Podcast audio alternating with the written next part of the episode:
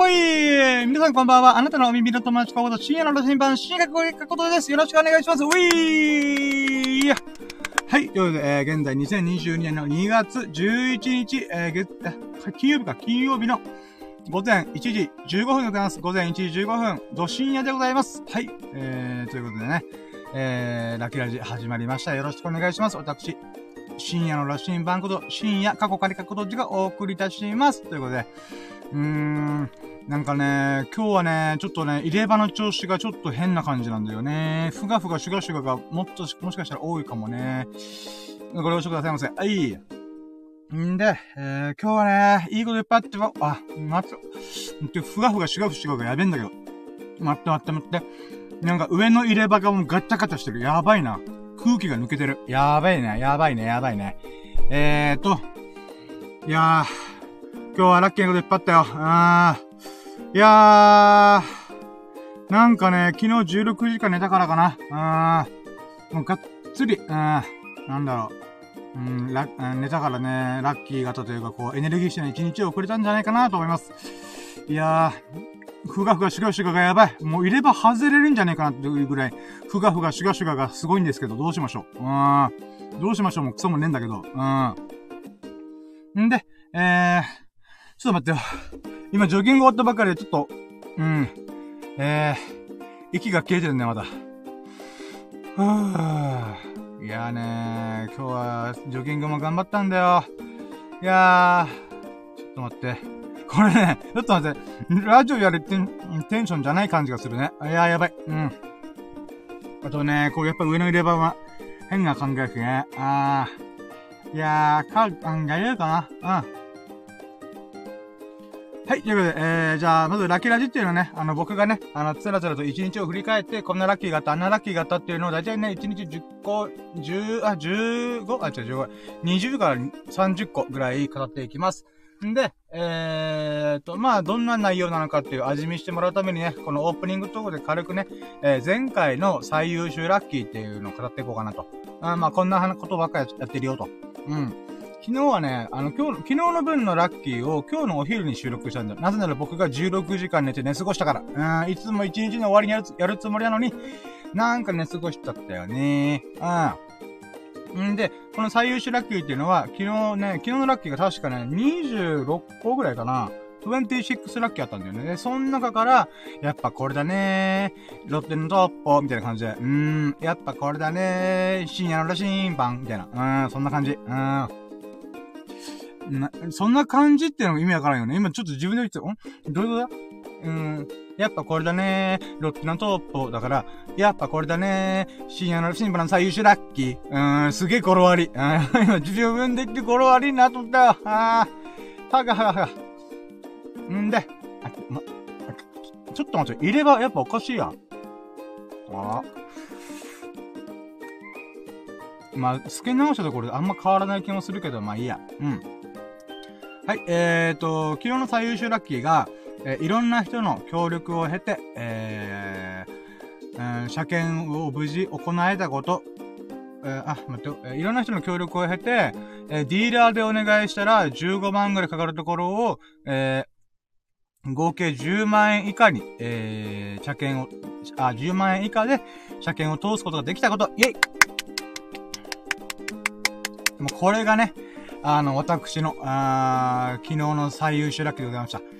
いやー、これほんとね、何がラッキーかっていうさ、もう、友人とかさ、このガソリンスタンドの車で車検してもらったんだけど、そこのね、整備士さんとかがすごいいい人でね、うーん、とかね、うーん、あとタイヤも安く買いたりとか、このペイペイとかね、で、還元セールやってるところでタイヤ交換したりとか、なんかそういうもろもろ込みで、多分ディーラーで、あの、何も考えずに、はい、お願いってやったら、多分15万ぐらいかかったところを、もういろいろ工夫して、えー、10万円以下で収めることができた。うーん、これが非常に嬉しい。うーん。で、やっぱさっき言った通り、それはやっぱりいろんな人の協力があったからこそなんだよね。だから本当ありがとうと思って。うーん。だからね、そうなんだよね。これね、内訳で言うと、タイヤ交換が4万円で、えー、バッテリー交換、エンジンオイル交換、ワイパー交換が1万ぐらい。うん。んで、えー、っと、車検代が、えー、5万ぐらい、うん、の合計10、もうほんと10万円ぴったりぐらいかな。うん。で、済んだんだよ。だけど、えー、タイヤ交換とかもさ、ほんと、あの、あのー、エビス様、えー、ミルクくん、えー、スサノくん。このお三方ね、車詳しい友人なんだよ。本当に、しかも自分で結構やる DIY メンタルが持ってるんだよね。D、DIY スピード。うん。を持ってて、うん、自分でできるものは自分でやっちゃおうぜ、みたいな感覚なんだよね。で、その姿勢からね、学ぶことが僕は本当に多い。うん、just do it だすぐやれみたいな。うん。その精神性はね、やっぱ、その魂っていうのはね、あのー、ほんとこのお三方から学ぶことが多い。でも、でもね、まあ僕は車とかそういうのにあんまり興味がない人ではあるんだけども、でもそのスピリットを持って僕はラジオやったりとか、ブログ書いたりとか、写真撮ったりとかね、そういう違う方向でそのスピリットを受け継いでやってるなと。うーん。でね、あの、この車検がね、例えば4万円のタイヤ交換に関しては、本来ね、このタイヤ交換 4, 4つ変える必要あったんだけど、その4つがね、あのー、なんか特殊な車だから、特殊って言っても、ちょっと、まあちょっと特殊な車かな。なので、えー、っと、タイヤ交換だけでも、1本1万円以上普通にするみたいな、うん、感じなんだよね。だから、普通の軽自動車のサイズだったら、どうやらもうちょい安いらしいんだよ。ゲップ。うん。だけどさ、えー、ミルクくんが PayPay で還元セールしてるから、えー、タイヤ交換うまく頑張れば、もっと安くいけるはずよと。あだからね、ペイペイの還元セールうまーく使って、で、タイヤ交換屋さんにもいろいろ相談して、あの、なんとか了承してもらって、えー、6000円引き。6000円引きっていうか6000円還元。だから4万4000円ぐらいでやったんだけど、3万8000円ぐらいに抑えることできた。これも非常に運が良かった。うーん、この僕が住んでる市町村のペイペイ還元セールっていうのがあって、市の予算が、あある、あ、えー、使い切るまでは、あのー、できるよ。もしくは、あの、期限まで、2ヶ月間だけだったらいけるよ、みたいな。まあ、でもね、やっぱ PayPay のこの還元セールはね、みんなが一気に使うから、もう財源がなくなったっぽくて、1ヶ月で終了した。びっくりした。うん、だからね、ミルクくんからそのインフォメーション、 good information を聞かなければ僕は、その期間内に、えー、タイヤ交換が安くできなかったんで、ありがてえなと思って。うーん。で、その後に、えっ、ー、と、エンジンオイル交換、バッテリー交換、ワイパー交換、えー、と、あと洗車とかもろもろしたんだよね。で、それに関しては、えー、ミルクくんと秀樹さんに協力してもらって、えー、バッテリー交換に関しては、アマゾンでね、あの、8000円、9000円くらいで売ったんで、で、僕の車アイドリングストップだから、普通のバッテリー確かね、5000円とからしいんだよね。うん、だけど倍ぐらいすんの。倍倍ことじゃない。店舗で買ったら、1万6000円するんだ。うん。全く、今僕が積んでる、あの、セットした、バッテリーと同じもので、えっ、ー、と、店舗で買ったら1万6000円いくんだ。うん。で、コーチンとかもろもろ込みでもっとグレードアップしたらもっといく。うん。だから2万円弱ぐらいいくんだよ。それを自分でやったら、えーと、アマゾンで注文して8000、9000円で買って、で、それ自分で取り付けたら半額以下で済むんだよ。これびっくりしてね。絶対バッテリー交換自分でやろうと思って。うん。で、それで Amazon で買ったやつと、あとは、ミルクくんがね、エンジンオイル交換をしょっちゅう、バイクとか車があるから自分でやってるって言うから、まあ、それに便乗して、ちょっとお願いできないですかってことで、秀樹さんとミルクくん、このお二人に、えー、バッテリー交換、エンジンオイル交換、ワイパー交換につけてもらったんで、で、みんなでドライブしながらね、買い出し行って、ワイワイしながら、あのー、2000円ぐらいでエンジンオイル交換済んだ。うん。エンジンオイルが1000円で、えー、なんか、もろもろの消耗品とかを、うん、残り1000円、あ、800円ぐらい買って、あ、800円じゃねえや。んあ、まあそうだね。うん。で、ワイパー交換のワイパーが、えー、1本600円だから1200円ぐらいか。うん。ってことでね、すげえ安く抑えることができた。うん、エンジンオイル交換もね、あの、ガソリン差で見積もりだったら7000円取るって言うから、え、7000円と思って。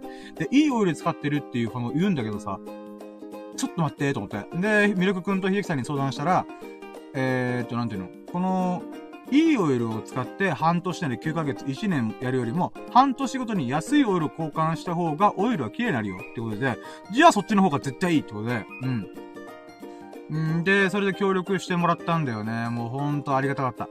うん、で、バッテリー交換もサクサクってやってくれて、あ、ザースもう僕ね、あのー、買い足しだけして、あの、エンジンオイルを注いだだけ。うん。あとはね、全部、秀樹さんと秀くくんが、サクサクやってくれて、俺何していいかわかんないみたいな、ほんとごめん、ありがとうみたいな感じだった。うーん。ほんと感謝だよね。んで、あのー、まあ、車検、車検時代ね。あの、法定費用は1万7000ちょっとぐらいかな。1万7500円ぐらい。で、これはしょうがないやつなんだよね。あの、自賠責とか、あの、車検登録費用。なんで、まあ、これはさ、値引きできないよね、と。で、残りの3万3000円で、この、なんていうの、うーん、この、もろもろのね、最低限の車検が通る状態まで持ってってくれたんだよね、ガソリンスタンドの、あの、整備士さんが。あ、ザーと思って。うーん。で、よかったのがさ、僕の車の後ろのさ、あの、バックラ、バックライト。あのなんだけどあの、ブレーキランプとか、うん、もろ、それのところが、あの、浸水してたんだよ。あの、ちょっとしたひび割れがあって、まあ全然ね、あの、運転に支障ないレベルでひび割れがあって、そこから水が入ったらしくて、で、それで浸水して、あのーあともうちょいそれが気づくのが遅かったら、あのー、バッテリーがショートしたんじゃないかっていうぐらいの、あの、結構危険、危険というか、あそしたらもう、車いろいろおじゃんだよね、みたいな。うーん、っていうものがあったんだけど、それを魅力くんが気づいてくれて、あれ、深夜のバックライト、なんか金魚鉢になってるじゃん。金魚鉢か？みたいな。は？とか。は、は？って言ったんだけど、どういうこと？って聞いたら、いや、だから後ろ浸水してるよ、みたいな。え、マジで？みたいな。うーん。だからね、ここはミルクくんが気づいてくれたから、ありがとうと思って。うん、ミルクくんが気づかなければ僕放置して、そのまま、あの、ランプのところに水が入って、最終的にアウトみたいな。うん、ってなってたから、ありがとうと思って。うん。で、それで秀樹さんに、この水抜いてもらったりとか、いろいろやってもらって、で、車検の、そのスタッフの人に、これ交換するとしたらいくらぐらいですかねって言ったら、あの、まあ、ディーラー価格だったら2万円。うん、なんとさんだよ。だけど、あの、車検上、車検を通す上では、あの、なんか、なんていうか、セーフらしいんだよね。うん。だから、水を抜くために穴を開けてもらったんだよね。うん。だから、穴を開けたから、もう浸水することがないよ、みたいな状態なんだよね。あざーすと思って。うーん、ありがたかった、これは。うーん。これね、なんか、ほんと2万円するものを、ドリル開け、ドリルで穴開けるだけで済んだから、もう僕としてはね、あの別にドリル穴開けるなんて、もう些細なことから全然やってと思う人なんで、うん、それで済んだことがね、非常にありがたかった。うーん。ということでね、うん、まあそういったもらもらがあって、えー、安くね、車検が抑えることができました。うん、やっぱね、この新車で買って5年目だからさ、いろいろさ、タイヤ交換も4、5年に1回だし、えー、バッテリー交換の時期と、えー、エンジンオイル交換、エンジン、エンジンオイル交換の時期とか、もろもろの時期がね、今回の車検にめちゃくちゃ被ってて、やっべと思って。うーん、なんか、太陽系の惑星直列かなと思うぐらい、いろんな、この、交換したり整備するものが、綺麗に重なっちゃって、スラーンって言って10万円パーンって言ったんだよね。まあ、ディーラーでやったら15万パーンっていくみたいな。うーん。えー、こんな惑星直列の確率嫌だーとか思いながら。うーん。だからまあ、次車検するとしたら、まあ、5、4年後か。あ、あ次の車検は2年後なんだけど、タイヤ交換とかバッテリー交換とか、もろもろ重なるであろうっていうのは、おそらく、うん、4年後かな。うん、だからね、しばらくこの組み合わせで、あの、車の不調が起きるっていうのはないんじゃないかなと、あのー、淡い期待を抱いております。うん。だからね、ほんとありがたいなーと思って。うーん。で、なんていうかな、このラッキーがね、多分ね、今月の、今週の最優秀ラッキーになるだろうなとも思うし、もしかしたら、今月の最優秀ラッキーになるだろうなとちょっと思ってるんだけど、なんでかっていうと、やっぱさっき言った通りに、このみんな、いろんな人のあの協力を経て、安く、うん、最低限のものが、最低限のちょっと、最低限だけども、えー、できる限り、こう、いい状態のメンテナンスというか、車検が通ってたんで、本当ありがたいなと思うわけですよ。うーん。で、かつね、みんなでワイワイできたから、思い出にもなったしね。うん、もう記憶にバリッと刻み込まれた僕は。うーん。だからね、そういった経験ができたのが非常に嬉しいなと思ってんだ。うーん。だからね、こう、下からオイル抜くとかもさ、もう僕はね、車の勝手がわからないから、うーん、ほんとミルクくんと秀樹さんにお世話になったし、あの、スサノオくんにはね、あのー、節々で、いろいろこう、なんつうのかなうん、気づいてもらったりとか、うん、インフォメーション送ってもらったりとか、うん、そういうのがね、ほんとありがたかったんだよね。うーん。だからね、これをどっかで恩返ししたいなと思ってんだ。うん。だからね、まあ僕は車関係を今更学んだところで、このお三方にたどり着くことはできないから、あと自分がね、そこまで車に詳しいわけじゃないから。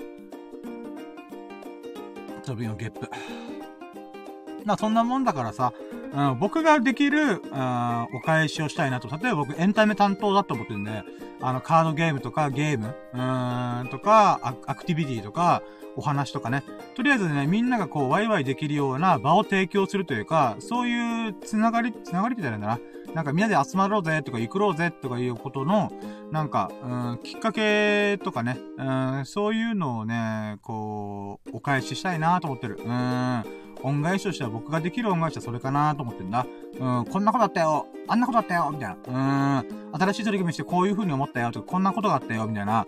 なんかそういうね、あのー、お三方が知らないであろう、領域の話とかね。なんかそういう楽しさ、楽しませ方を恩返してきたらなぁと思ってます。うん。だからね、ほんと今回の件はいろいろ助かったよ。うん、ほんとありがとうね、みんな。うん、何度も何度も言う。うん。んで、えー、っと、そう、今日のラッキーが結構てんこ盛りだからね、これまたいろいろやろうかなと思って。あ、そうだ。あとね、あの、BGM つけたよ。あー、スタンド FM が、なんかライブ配信の人でも BGM つけれるってことで、僕は今外部マイクつけてるから聞こえないんだけど、おそらく収録してる真っ最中だ、は、えー、なんかね、こう、リゾートっていう、なんか、えー、リラックスミュージックみたいなのが流れてるはず。うん、おそらく。うん。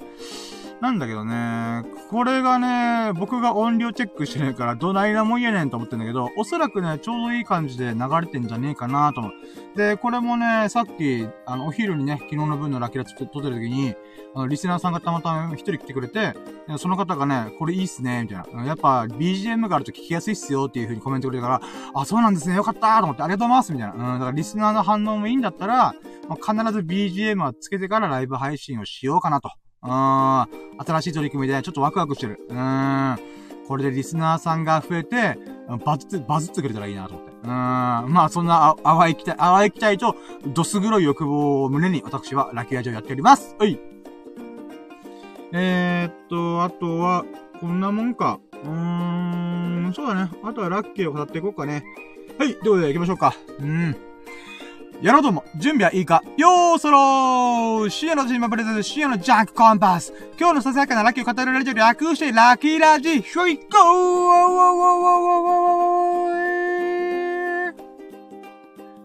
ラッキー、ラッキーラッキー、最高、踊ろうよ。いつものメロディーで、ラッキー、ラッキーラッキー。お、あ、あ、待って、ラッキー、ラッキー、ラッキー、最高、踊ろう、踊ろうよ。いつものメロディーで、ラッキー、あ、ラ、ラッキー、ラッキー、ラッキー、ラッキー、飛び出そう。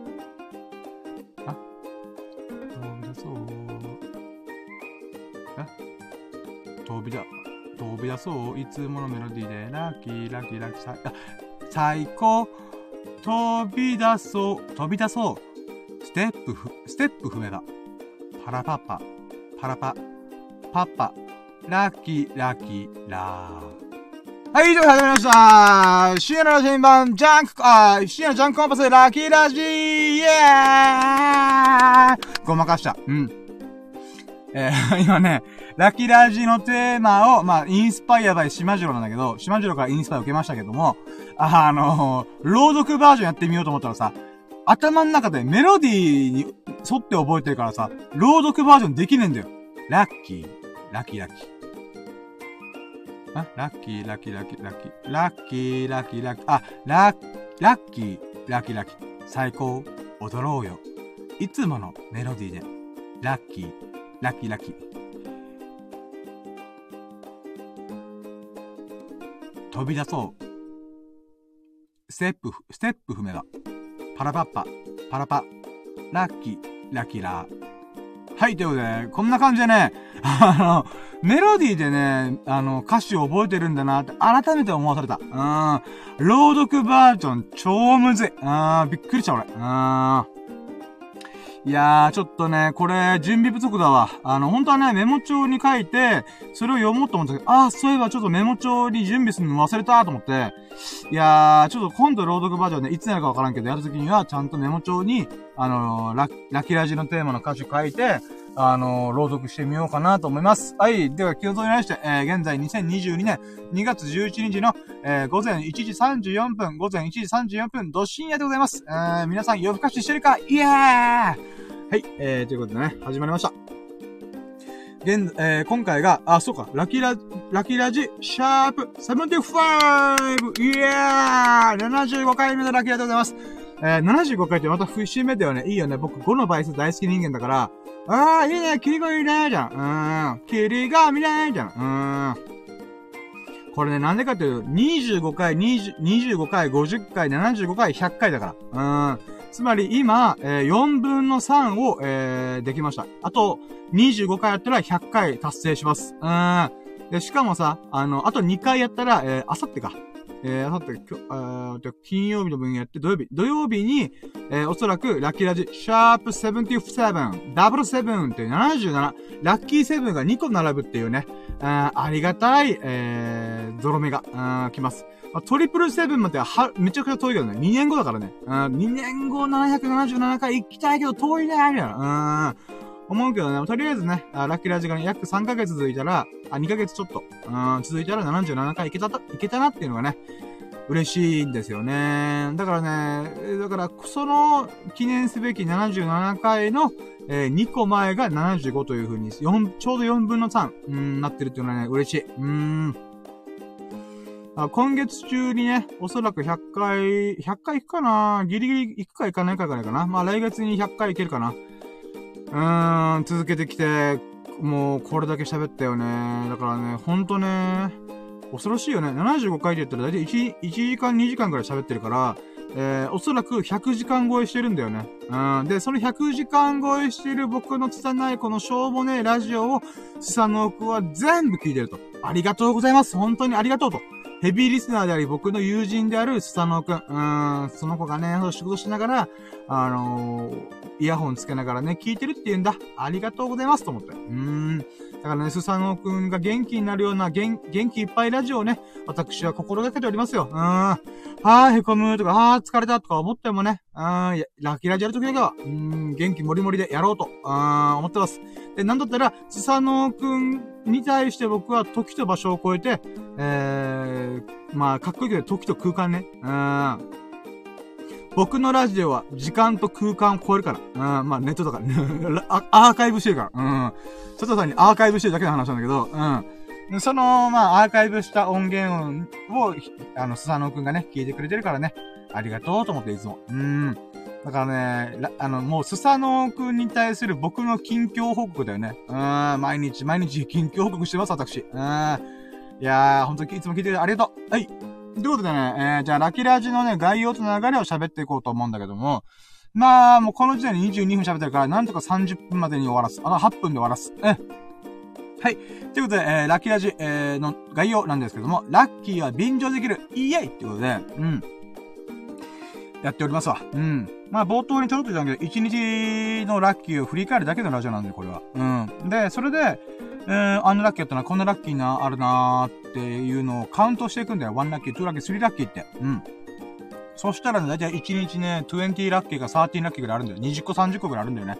で、その中で、えー、一番のラッキーを決めたりとかね、うん、ラッキー指数とかいろいろ考えたり、ああ言ったりとかしてんだけど、えー、じゃあラッキー便乗できるってどういうことかっていうと、僕のそのね、大量のラッキーを聞いて、あ、1個でもね、確かにそれ深夜ラッキーだね、みたいな。うん。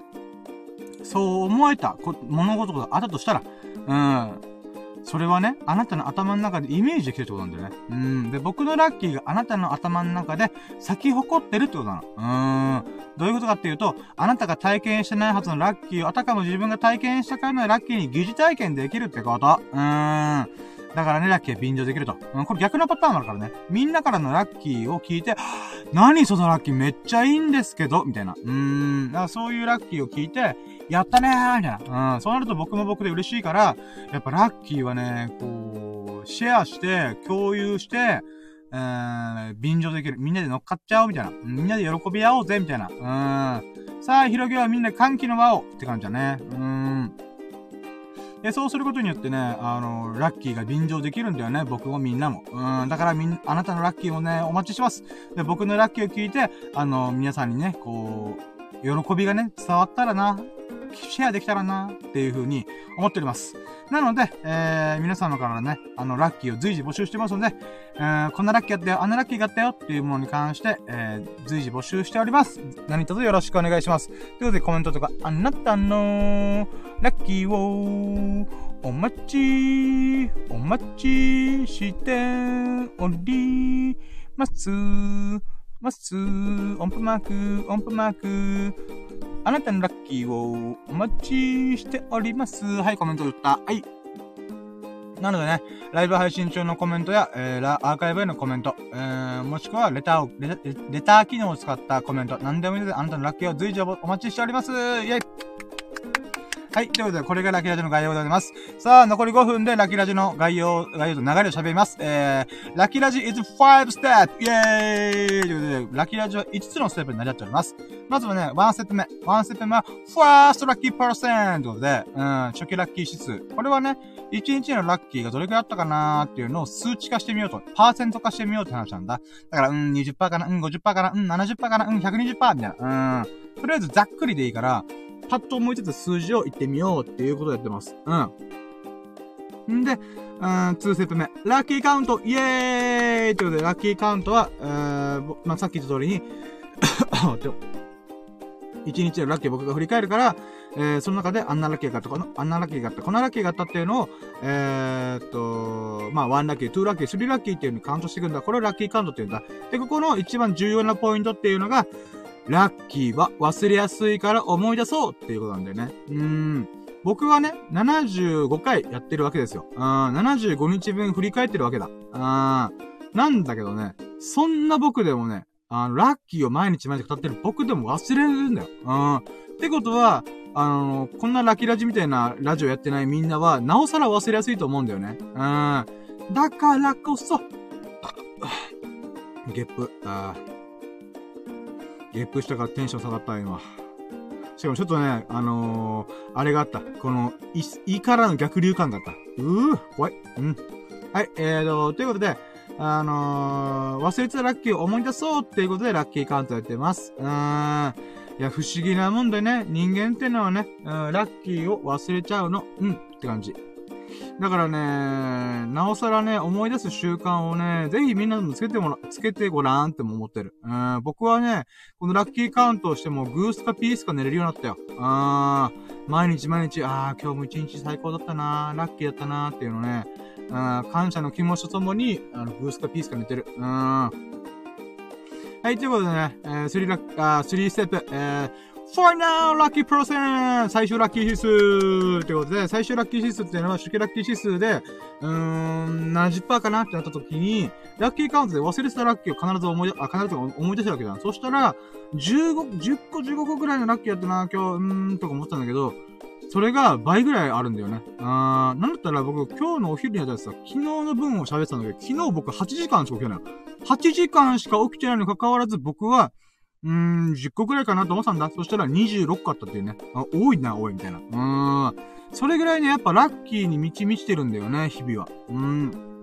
だからこそ、うーん、初期ラッキー指数から思い、忘れたラッキーを思い出したら、それ最終ラッキー指数も跳ね上がるわけでございますよ。うーん、シンプルに倍ぐらいいくよね。10個だった。10個から20個いったら。だから70%から、あ、140%いったみたいな。とか200%いった、300%、500%、600%、1000%みたいな。うん。で、ここで思った人でも、数字ガバガやばないかい、自己満足やないかい、自作自演やないかいと。うん。そういう人もいると、まあまあ落ち着けよ。どうぞどうぞ、どうぞどうぞ。うん。まあ僕が今落ち着けるって感じだよね。こんなババババって喋ってさ、滑舌がバクバクババになってるから。オッケーオッケー、どうぞどうぞ。ふぅ。そう。ラッキーは主観であるっていう、えー、信念のもとに私はやってます。うん。ラッキーは主観なんですよ。客観的主観的な主観。うん。つまりね、ラッキーっていうのは出来事なんだよ。ラッキーは出来事ゆえに、あなたの心がそれをラッキーと思うかと、ラッキーか、ラッキーと思うか、アンラッキーとか、僕の心がラッキーなのか、アンラッキーなのか決めるんだよね。うん。だから上司に怒られたことも、あー、めっちゃごめん。だけどこれもまたラッキーだっていう風に思えるほどの心の強さを手に入れることができたら、あなたはどんな苦悩の、中に、苦悩の渦の中にいようと、うん、必ずハスの花のような見事なラッキーを咲かせることができると、私は思ってんだ。うん。もちろんね、宝くじだったとか、あのー、災害が起きたとかいろいろあるけども、でも365日そういう状態なわけじゃないじゃん。うん。ってことは、じゃあ365日はほとんど何かっていうと、ささやかな出来事が満ち満ちてるんだよ。うん。だからこそ、その中で、何でもラッキーだと思える心の強さを手に入れられたら、うーん、最高だよねって話。うん、だからラッキーは主観。だから最終ラッキー指数は、数字ガバガバだろうか。関係ねと。うん、俺が今日のラッキーを決めるんだ !300% じゃみたいな。うん、300%! みたいな。うん。まあそんな感じだよね。で、えー、4ステップ目、4ステップ目、今日の最優秀ラッキー、イェーイということで、Today most valuable lucky TMVL となんだけど、簡単に言うと30個のラッキー、1日30個出てきたラッキーの中から、1個、一番飛び抜けたラッキーを選ぼうっていう企画でございます。うん。これはね、やっぱメリハリがつくんだよね。うん。で、さらに、最も喜びを感じた、最もラッキーを感じたってなると、より、よりパチーンと脳に刻み込まれる。もうた、脳に、た、魂とか脳にもうダイレクトにタトゥーのように刻み込まれるから。うーん。まあ、僕は何回も何回も喋ってるから、結構刻み込まれるんで、あー、あったったったみたいな。うん、すぐ思い出せる。うん。まあね、そんな感じでやって、最終的には今週の最優秀ラッキーとか、今月の最優秀ラッキー、今年の最優秀ラッキーとかね、そういうのをね、どんどん決めていこうっていうことで取り組んでおります。うーん、だからね、これ、年始から始めたから、ちょうどね、大晦日、今年の大晦日で一年経つから、楽しみでしょうがない、私は。うん。はい。ということで、まあそういう感じでやってます。でね、いつもは4つのステップなんだけど、今回から新しい5ステップっていうのを決めた。うん。5ステッパー、ラッキーイマジンイェイこれはね、ちょっとまだ企画をね、3つ目で真っ最中だから、ちょっととりあえず実験的にやってみようと思うんだけど、これはね、これまでのラッキーラジオね、過去のものを振り返ろうって企画なんだよ。うん、一日を振り返って、もしくは今週を振り返って、今月を振り返って、ああ、こんなラッキーやったな、ああ、嬉しかったな、あれ、みたいな。ってなるんだけど、逆にね、未来のことを考えてみようと思ってんだ。うーん。で、未来のことを考えるってことは、うーん、こんなラッキーやってほしいな。つまり自分の欲望というか夢うん、もしくはやりたいこと。うん、なんでもいいから、未来こんなラッキーやってほしいなとか、もしくはこんなラッキーを俺は掴みに行くぞっていう、うーん、なんつうんだろうな。うん、イメージ、うん、やろうと思ってんだ。うーん。あ、これね、ちょっとまだ企画が煮詰めきれてないからどうなるかなってちょっと思ってんだけど、今んところね、結構面白いよ。明日これやろうとか、うーん。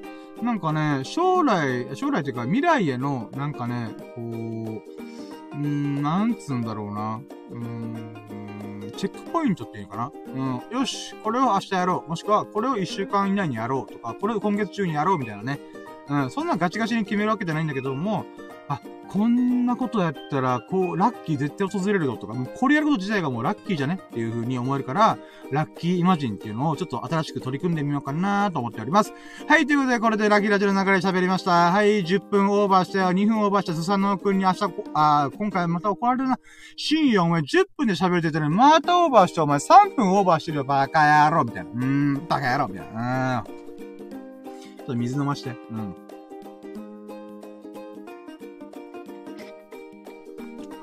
はい。えーと、ということでね、うん、ラキラジオの流れも概要も喋ったんで、えー、まあこんな感じでやっていこうと思います。はい、では30分ね、もう、喋ったよね。うーん。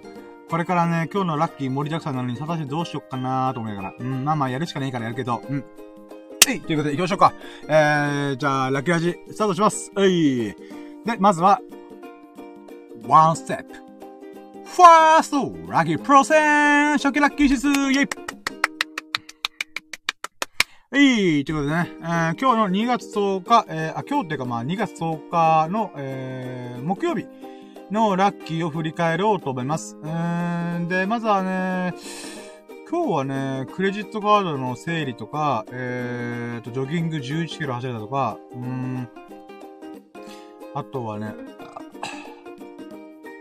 何したっけな？あれ？待って。あー、そうだ。あの、H 君ともあったんだ。うん。そうだね。あの、友人のね、ミルクくんではなくて、え、H くん、また別の H くん。うん、最近子供が生まれた H くんとたまたま会ってさ、びっくりして、え？みたいな。うん。とかもあったからね、結構今日高いよ。うん。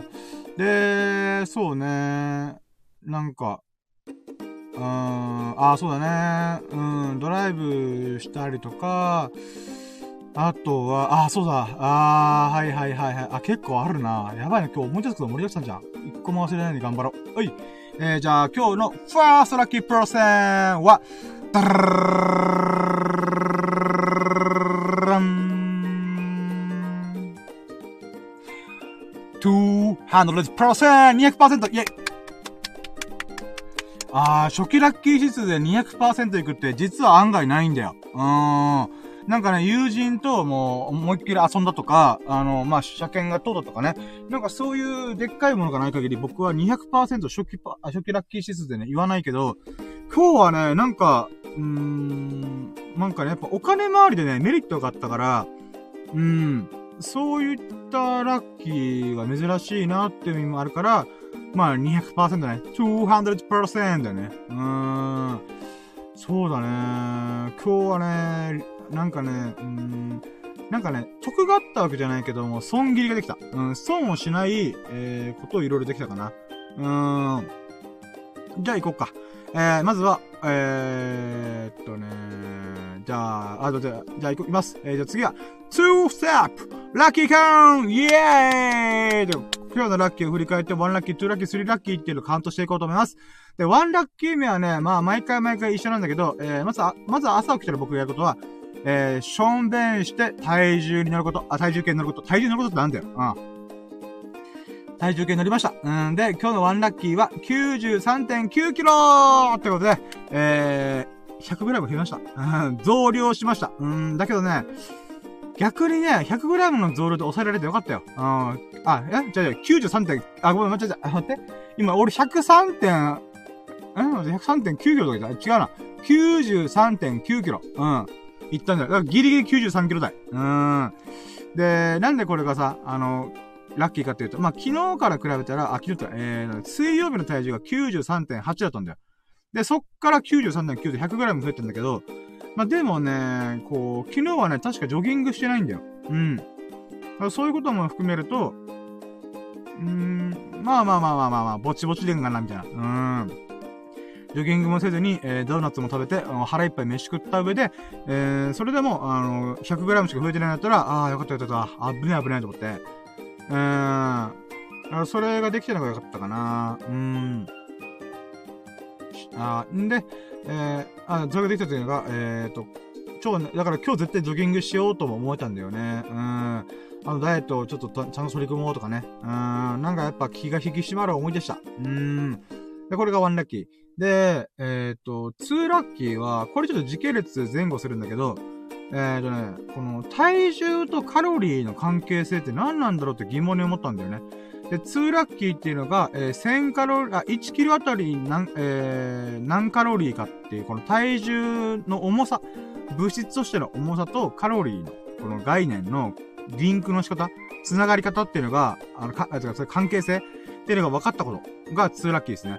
これ何かっつうと、1キロあたりのカロリーっていうのは7000キロカロリーぐらいなんだって。もっと7200と7000カロリーぐらい。7000キロカロリーぐらいなんだよ。で、俺、ジョ、あ、僕ね、ジョギングしてるから、あれ、ある程度わかるんだけど、ジョギングね、えー、っと、5キロ走って、だいたいね、えー、1000カロリーいくかいかないかかなーって、なんとなく感覚的に。うん。だからさ、1キロ減らすとしたら、7000カロリー、7000キロカロリーじゃん。ってことは、えー、5が、35キロ、つまりフルマラソンを走らないと1キロ減られんだよ。うん。だけどね、人間の体なんでそんなことしたらもうぶったれるから、もう日々、ちょっとしたものを食べない。とか、完食してないとか、食べ過ぎないとかいう、このちょっとのもので、食べ過ぎないってことを頑張ると、痩せてくんだって。うん。もちろんね、基礎代謝とかいろいろあるから、あのー、一概にさ、ジョギングした、しまくって1キロ痩せるぞ、7000カロリー痩せる、7000キロカロリー痩せるぞ、っていうことではないんだけど、だからね、あのー、なんつうのかな、この関係性が非常に面白いなと思って、例えば成人男性の1リットルの摂取カロリーののベストなもの、確か1700カロリーなんだよね。1700カロリーを7000で言うと、えー、多分ね、えー、100g、んじゃあ 100g じゃねえよ。待って。えー、っと、7000キロカロリーが1キロだから、それを、えー、だったら、1700だから、1700は、えー、大体7000の、7000の5分の1ぐらいかな。だから5分の1だから、えー、200、あ、違う違う、5分の1だから違う。あ、200グラムか。あ、そうだね。うん、だから、成人男性の場合、200グラム食ったらもう終わりなんだよ。うん。わ一概には言えないけどさ、うんこと、うんことして出るから、一概には言えないんだけど、えー、体内に摂取したグラム数では200とか300グラムかな。うん、だったはず。まあ、カスとして出てくるから、あんまり一概には言えないんだけど、でも確かに、だからさ、ステーキで 300g のステーキ食いましたとなると、もう一発アウトなんだよね。うーん。あもちろんさ、この肉が全部、あの、栄養として出るかって言ったら出なくて、うんことして出るから別に一概には言えないんだけど、うん。だからね、カロリーとして摂取される分で言うならば、うーん、まあ、とりあえず 300g 以上食ったら結構やばいよ、みたいな。まあ、もちろんね、食物繊維とかいろいろあるから一応に言えるんだけど、グラム数で測れないんだけども、えー、その関係性っていうのを、ちょっと今回勉強で、軽くね、調べて勉強できたっていうのがね、またこれもね、健康とかダイエットに多少ね、あの、新しい知識として組み込まれるんじゃないかなと思ったから、これが2ラッキー。うん。で、3ラッキーは、えー、っとね、朝起きてね、急に思う、思うことがあって、クレジットカードの整理をしようと思ったんだ。うん。つまり、サブスクリプションとか、なんか、もろもろいろんなものあるじゃん。それを、えー、一切合切整理しようと思ったんだ。うん。で、きっかけとしては、あのー、今日ね、あの、朝の準備がもろもろ終わったら、えー、au に行こうと思ったんだ。僕もともと au で、そこから Y モバイルの格安キャリアに切り替えたんだ。うん。だけど、au で iPhone X を買って、その支払いがね、えー、約、あ、約じゃね、48ヶ月。だから4年間なんだよ。だから iPhone X の支払いが、おそらく、4年前のちょうど1月とかに購入したから、えー、今月の支払いで終わったんだっけなっていうのを確認しに行こうと思ったんだ。ってなった瞬間に、あ、そうだ、クレジットカードとかも、ちょっともろもろもう使ってないサービスとかもろもろ確認しようと思って、うん。で、それを見直したんだ。これが3ラッキー。もう朝起きた瞬間、顔も洗うと歯を磨かずに、急、急に、よし、あのー、支払い回りの整理しようと思って、やり直したんだよ。見直したんだよ。で、びっくりした。まず、えー、まず3ラッキーあったじゃん。で、4ラッキー、まず1個目びっくりしたのが、なんていうかな、大体このクレジットの明細があるんだけど、その明細の中で、これ何っていうのがあったんだよね。で、500円ってあって、毎月500円、俺これ何使ってんだと思って、で、なんかコミックなんちゃらみたいな。え、コミック？え、俺なんか、電子書籍で定額サービスやってたっけ？と思って、全然身に覚えがないんだよね。あれれれれと思って、もう結構ね、ヒヤヒヤしたんだよね。うん。で、これなんだろうと思ってググったら、あ、このサービスかと思って、目星はつけたんだよ。うん。で、そのサービスかと思ったけど、そのサービス俺やった記憶が全くないんだよね。えと思って。で、後から分かったのが、あの、僕がや、そのサービス登録した瞬間の名前、タイトル、サービス名と、な、サービス名が変わってたんだよね。だから、あの、身に覚えのない、えー、なんていうか、漫画サイトの、うーん、なんていうか、サブスクに登録したんだよね。嘘だろうと思って、びっくりして、うーん。で、なんていうか、それを解約できた。うん。で、これがね、この、これが4ラッキーなんだけど、これがね、吸ったもんってすごかったんだよ。もう、ぞ、ぞっとしたことがいっぱいあって。あのね、まず、そのサービス名が変わったし、変わってたっていう時点で、もう僕は何のこっちゃって思ったし、で、これで僕多分、そのサービスを全く使、この1年2年ぐらい使ってないから、えー、月、えー、月に500円なんだよ。かける12ヶ月が6000円飛ばしてんだよ。1回も使ってない、1回っていうかその瞬間しか使ってないのに、えー、6000円かける2年ぐらいだから、1万2000飛ばしたんだよ。嘘だろうと思って、もうびっくりした、本当に。うーん。で、あの、さらに厄介だったのが、このサービスってアカウントのログイン方法がいっぱいあるんだよ。LINE、Facebook、Twitter、Google、もしくはメールアドレス、もしくは、えー、なんていうかな、なんだっけな、えー、な、何かのアカウント？うん。っていう風になんか6、7個ぐらいのログイン方法があって、僕自身がどれでこれログインしたかわからなかったんだよね。だから、Facebook なのかな？Twitter なのかな？ってやったら、なんかね、このログインするくせに、新しいアカウント作られちゃってるんだよね。うん。これね、ちょっと説明するのが厄介だから、もしね、気になる人、つさんのくんと特に気になるな、この話どうなってんのって聞きたかったら、ちょっとその時教えるんだけど、とりあえずしっちゃかめっちゃかでめんどくさかったんだ。うん。で、どのアカウントで入ってるか全然覚えてないから、ええー、どうしようと思って、これ、もしと、あの、解約できなかったら、俺ずっと500円払い続けるの絶対嫌と思って、で、いろいろ試してみたら、どうやら LINE アカウントで入ってる、ログインしてることが分かったんだ。うん。で、LINE アカウントでログインして、えーと、そっからやっと、この、解約手続き。うん、まず500円の、なんていうの？えー、このサブスク。うん、月額制っていうものを一回解除して、そっからもう二度とこのサービス使うかと思って、そのアカウントを消したんだよね。うん。だからね、危なかったーと思って。うん、これが4ラッキー。うん、だからマジでね、これ気をつけないといけないなと思った。で、クレジットカードってさ、結構いろんな買い物とか使うから、これ何の買い物だっけ？これ、どこからの請求だってかね、わからなくなるから、最近ね、クレジットカード使わないようにしてたから、だんだんね、絞られてきたからこそ、今回分かったんだよね。うーん。あ、これはこれで使ってる、これはこれで使ってるって分かったから、一個だけ、この漫画アカウントの、漫画サイトの、なんか、えっと、定額、定額制？だ、が引っかかったんだよね。え、これ何？みたいな。で、やったらほんと2年前にや、たった、あの、漫画を読みたかっただけのやつに、とりあえずお金余裕があったから、その時はね。うん、500円だからいっかと思って、月額だからね、と思って、はい、やって、で、忘れてんだよ。ゾッとしたね、ほんと。だから俺1万2000飛ばして。こんだけ俺今金がねえって言ってるのに、1万2000円を使ってないサービスに使ったのかと思って。もうね、ほんとやめてーと思って。いやー、ほんと凹んだ。うん。だけどね、そう、それをやった一発目に、その、わけのわかんない漫画サイトの定額、もう2年前の気の迷いで入ったやつがずーっと使われて1万2000円吹っ飛ばしたっていうのが、もうあまりにもショックすぎるから、もうこれは、あの、他の、あんま使ってない。使っ、全く使ってないわけだけど、あんま使ってないサービスを全部切ろうと思ったんだよ。うん。ね、えー、まず、5ラッキー。5ラッキーは、えー、っとね、画像の、えー、サブス、あ、サブスク。うん。なんかね、一時期ブログとかやってた時に、えー、とね、この画像をね、あの、有料で使えるやつとかがあったから、あの、で、しかもその有料の中でもめっちゃ安いんだよ。うん。大体ね、あのー、うん、最低価格5000円とかからさい、あのー、スタートなんてこの素材サイト、有料素材サイトっていうのは、5000円からスタートで、えー、ものによっては、あの、1枚1万5000円とか吹っ飛ばす、吹っ飛ぶやつがあるんで。で、もっと言うならば、そういうやつのサブスクリプション、年間契約って1000万超えるんだよ。うん、えぐくない？これはね、僕がデザイナーが、デザイン会社にいたからわかるんだけど、あのー、そういうね、素材サイトの画像をバンバン使おうと思ったら、えー、まあ、法人としてね、使おうと思ったら、えー、マジで1000万ぐらい飛ぶ。500万ぐらい飛ぶ、年間で。うん。だから単品で購入するのが安いとか、なんかそういうレベルなんだよね。なんだけど、この素材サイトが良かったのが、使い放題で1300円ぐらいで、どん、あの、いろんな素材が使えるんだよ。うん。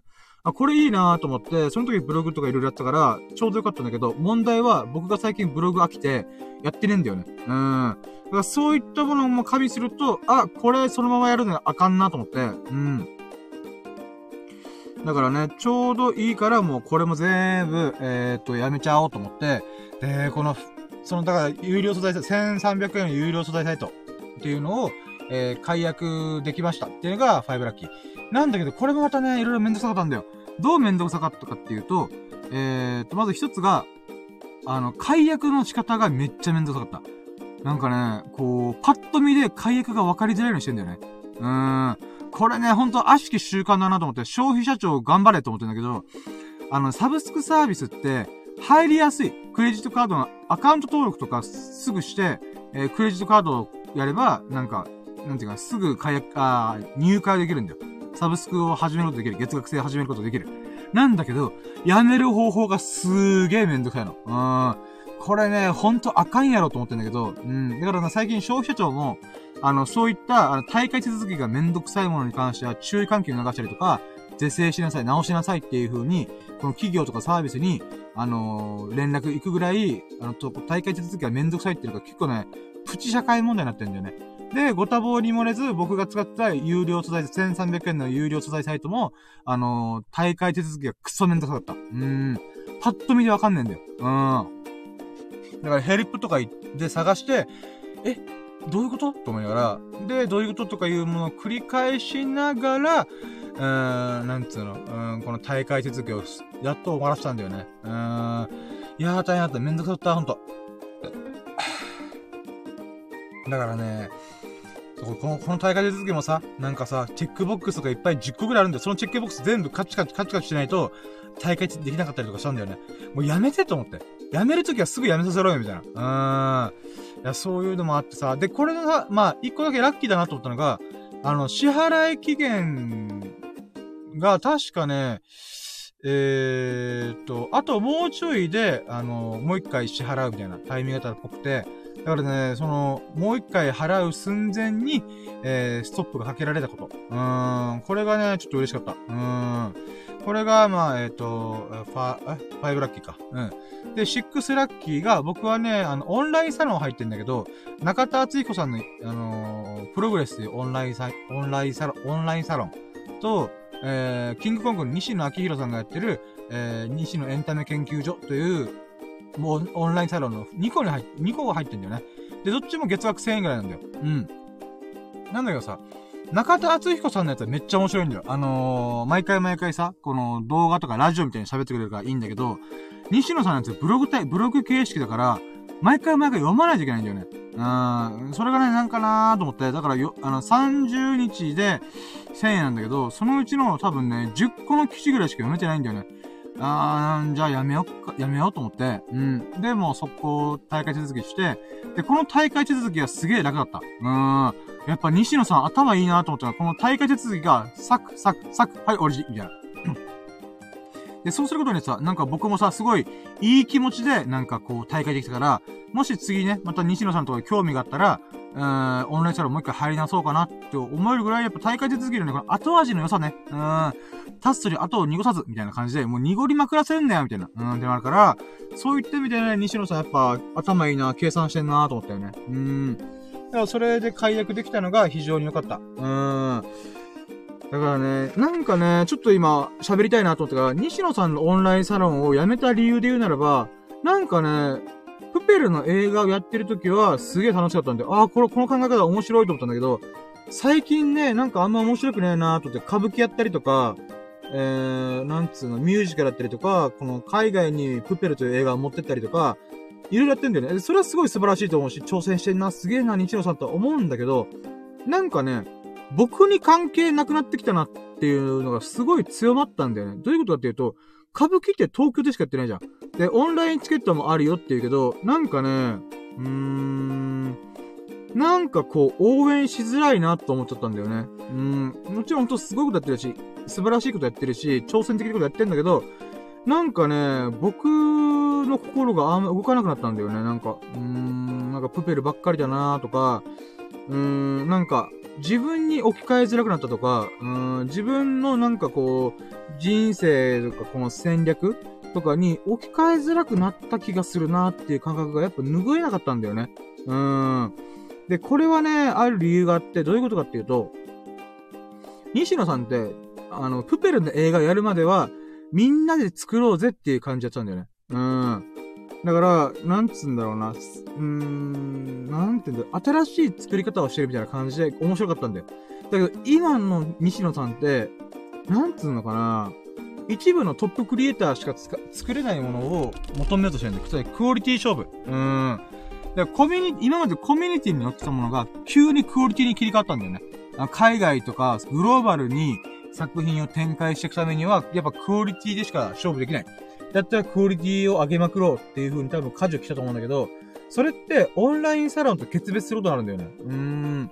コミュニティの力でここまでのし上がってきたのに関わらず、そこから、えーと、なんていうの、こう、コミュニティに背を向けて、クオリティだっつって、うーん、なんかね、みんなでワイワイやろうぜっていうところから、あの、西野さんが一人突っ走って、みんな俺についてこいみたいな。えーみたいな。うん、なんかそういう感じなんじゃないかなと思ったんだよね。うーん。うーん、なんか、なんかそんな気がする。うーん。で、僕はそれにあんまついていけないなーって思っちゃったんだよね。うーん。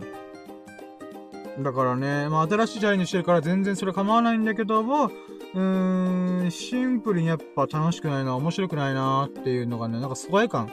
うん、なんか西野さん遠いとこ行っちゃったな、みたいな。んじゃあ、いっか、やめよう、みたいな。うん。だからね、多分ね、今僕が喋ったやつと同じような感じで思った人多いんじゃないかなと思うんだ。うん。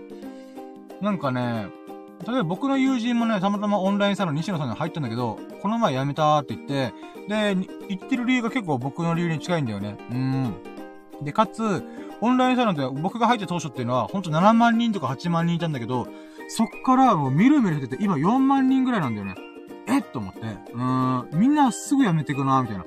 でもね、これ気持ちちょっと今の僕だったらわかるなと思って、うーん。なんか、西野さんはもうコミュニティでプペルを作ろうとかじゃなくて、えー、クオリティで勝負というのは日本有数のトップクリエイターたちと共に、えー、クオリティ勝負の世界に行ったんだなと思うんだよね。だからね、西野さんのオンラインサロンを辞めたのはね、まあ、今まですごい、こう、学びがあったからよかったんだけど、うん、やっぱ、今の西野さんがあまりにも先に行きすぎて、そっからの学びがね、なんか遠くなっちゃったなーっていうのがね、やっぱ思ったなーと思って。うーん。まあ、これに気づいて、解約手続き、解約手続きをしたっていうのが、えー、5、え？待ってよ、5ラッキーか。あ、違う、5ラッキー、え？待ってよ。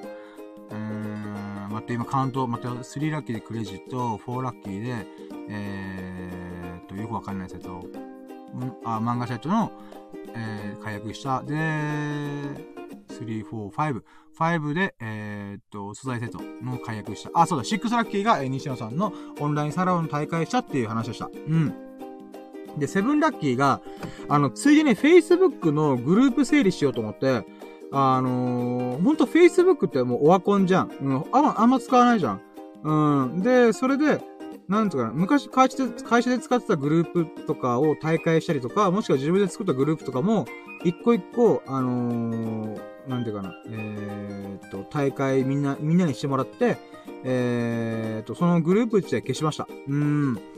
まあまあまあまあ、いいかなーと思って。で、そっからね、あ、なんか合計グループが2個ぐらい。うん、まあ、すっきりしたなと、あの、中田敦彦さんの、えーっと、グループと、あとは、えーと、ハッピーマイレージっていう、まあ別のね、あのグループ。うん、これだけは残しておこうと思って、この2個だけになったんだよね。まあこれもまたスッキリしたなーと思って。うーん。だからこれが、えー、セブンラッキーか。うん。合ってる？セブンだよね。3、4、5、6、7、うん、そう、セブン、あセブン、うん。セブンは Facebook のグループをいろいろ整理できたことってことかな。うん。で、えー、っと、8ラッキー、8ラッキーが、8ラッキーなんだったっけな8ラッキーは、8ラッキーなんだったっけなそっから、えー、っと、あ、そうだね、もうその後、えー、ちょっと顔洗って歯磨いて出かけようとなったんだ。うん。で、えー、8ラッキーは、そこで、えー、スキンケアを10日目継続することができました。イェイ。うん。えーと、まあ一応ね、10日間継続スキンケアできたっていうのがね、化粧水と乳液をつける生活をね、えー徐々に習慣化できてる、う気配がしております。うん。やっぱね、こう、プルプルするね、お肌が。うん、ピチピチしてる。でね、ちょっと今日思ったのがさ、妹から、あの、もらった化粧水っていうのが、ビタミン C たっぷりみたいな。で、結構さっぱりするんだよ。柑橘系の匂いもするし。うん。で、それがね、結構調子いいなと思って。おかんから借り、あの、もらったやつは、借りるとかもらったやつは、しっとり系なんだよね。うん。だから結構ね、一日の終わりとかになんかデロデロするんだよね。うん。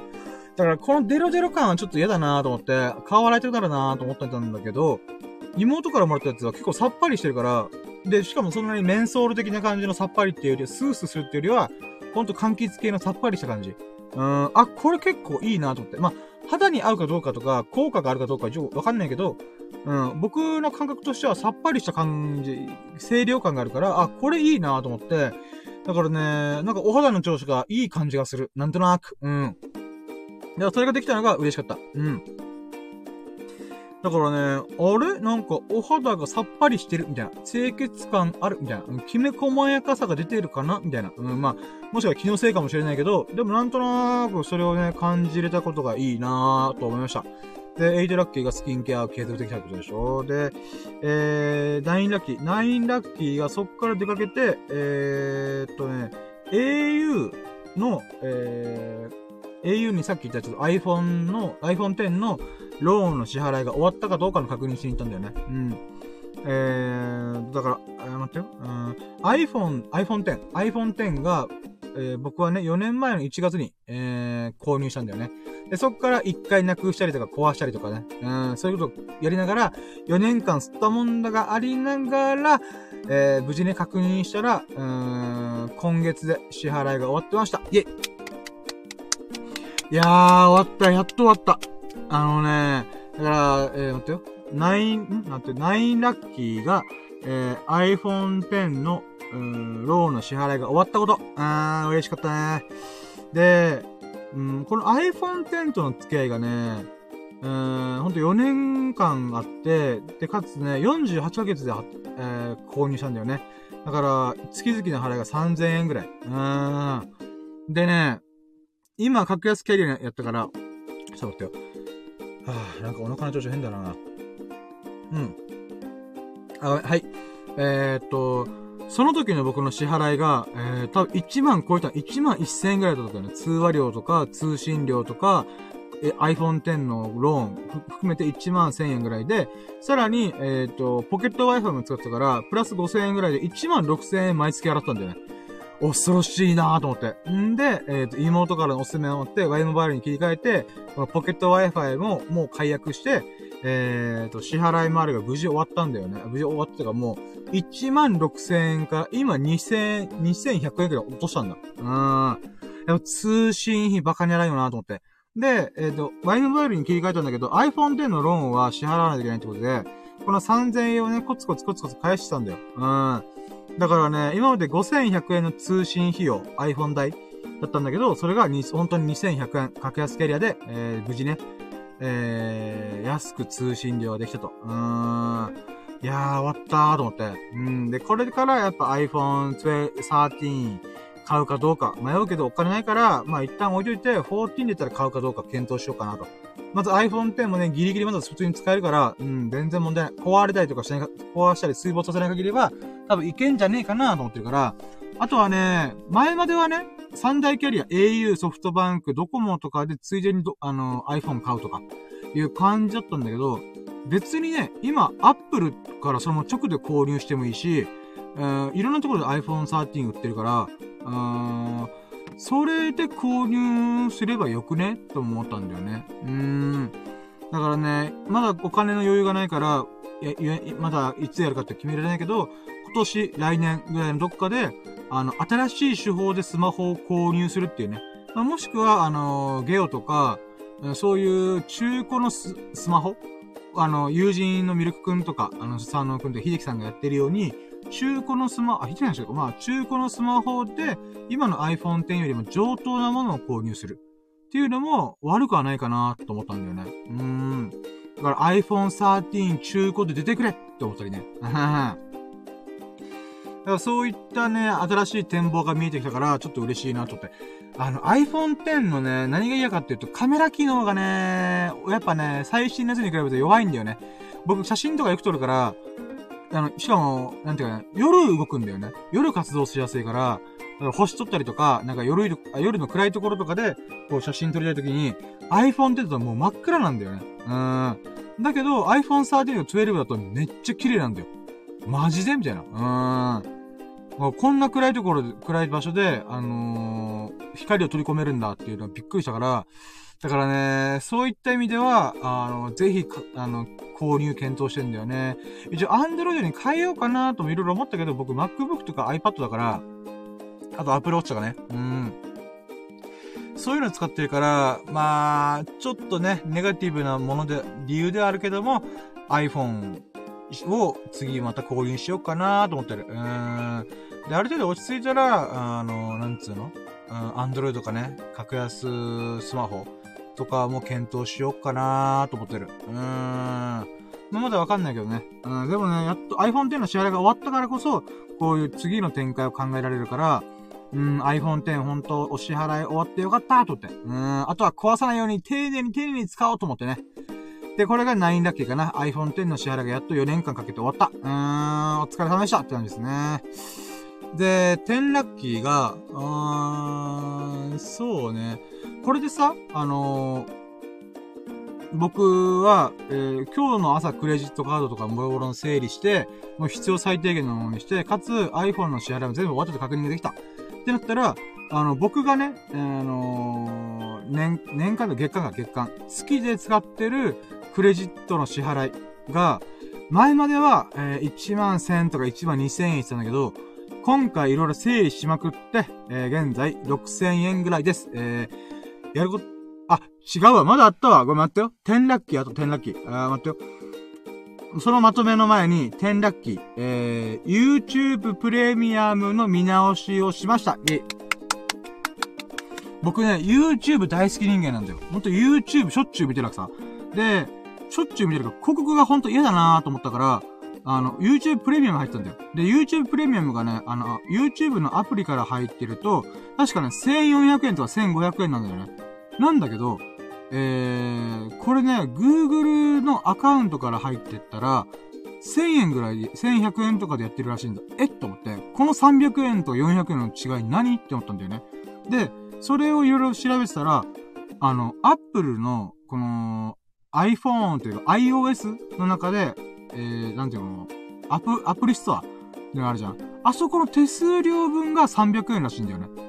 えっと思って、それがね、最、ちょっと前に気づ、あの、分かったんだけど、これは由々しき問題だと思ってたんだけどさ、今までさ、これ一時保存とか、ダウンロードしたものとかいっぱいあったりとか、バックグラウンド再生とかしまくったから、この切り替えるタイミングないなーと思ったんだけどさ、今回クレジットカードの整理したりとか、えー、っと、なんつうの、あスマホの支払いが終わったとかもあったから、これを機にもうやっちゃおうと思って、一回 YouTube プレミアムを大会して、えー、っと、今月の14日までプレミアムの状態ができるんだよ。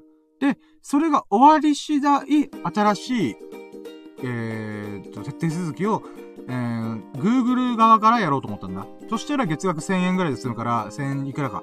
うん、1100円か。それで済むから、もうこれでいいなと思って、うーん。だから一回ね、今まで保存したものが一回消えるはずなんだけど、でもね、その300円かける12ヶ月考えたら4000円ぐらい飛ぶんだよね。うーん。もったいないことしたなと思って、YouTube プレミア入って1年とか、1年半ぐらいかな。だからさ、その状態で僕は、えー、約5000円ぐらい吹っ飛ばしたんだなと思ったら、もったいないことしたなと思うんだけど、でも、今この瞬間から切り替えれば、うん、その損切りができるから、うん、今ここでちゃんと一回やめて、えー、もう一回再加入しようと思って。うん。だから、まあそれがね、できたのが良かったなと、もう踏ん切りつけて良かったなと思って。うん。んで、えーと、11ラッキーね。11ラッキーが今回、今日だけで、一気に、この、支払い回りを整理できたおかげで、えー、1万1000円とか1万2000円ね、サブサ、サブスク周りでやってたけど、それが確か6000円ぐらいで収めました。うん。だから、スマホ代が2100円ぐらい。2000、まあ、2500円にしようか、一旦。あの、電話とかしちゃう時があるから。2500円に、えー、中田敦彦さんの YouTube、あ、YouTube じゃない。オンラインサロンが1000円。うん。で、3500円じゃん。で、プラス、あ、じゃあ、言ってくのが、オンラインサロンでしょで、その後に、えー、っと、あ、アマゾンの、えー、読み放題、アマゾン Kindle Unlimited っていうのがあって、あの、10冊だったら、あの、なんていうか、利用開始して、あの、次々入れ替え、あ、読み放題なんで、読み放題、簡単に言うと読み放題。えー、アマゾンが出してるやつで、えー、読み放題に該当してるものに関しては読み放題。うん。っていうのがあるんだ。で、これがね、最近あんま読んでないんだけどね、これだけはね、ずっとやってんだ。だから、月は1000円ぐらい。うん。で、えーと、そ、あともう一つが YouTube プレミアム。うん。YouTube プレミアムが1200円だから、これ合計すると、えーと、1000、1000、えー、2000、2500、えー、で、YouTube プレミアム、一回1500円にしようか。だから、えー、4000円だから、あ、待ってよ。4000、えー、1000、1000、4000、4000、え、4、オンラインサロン、えー、っと、あ、6000円か。あ、ア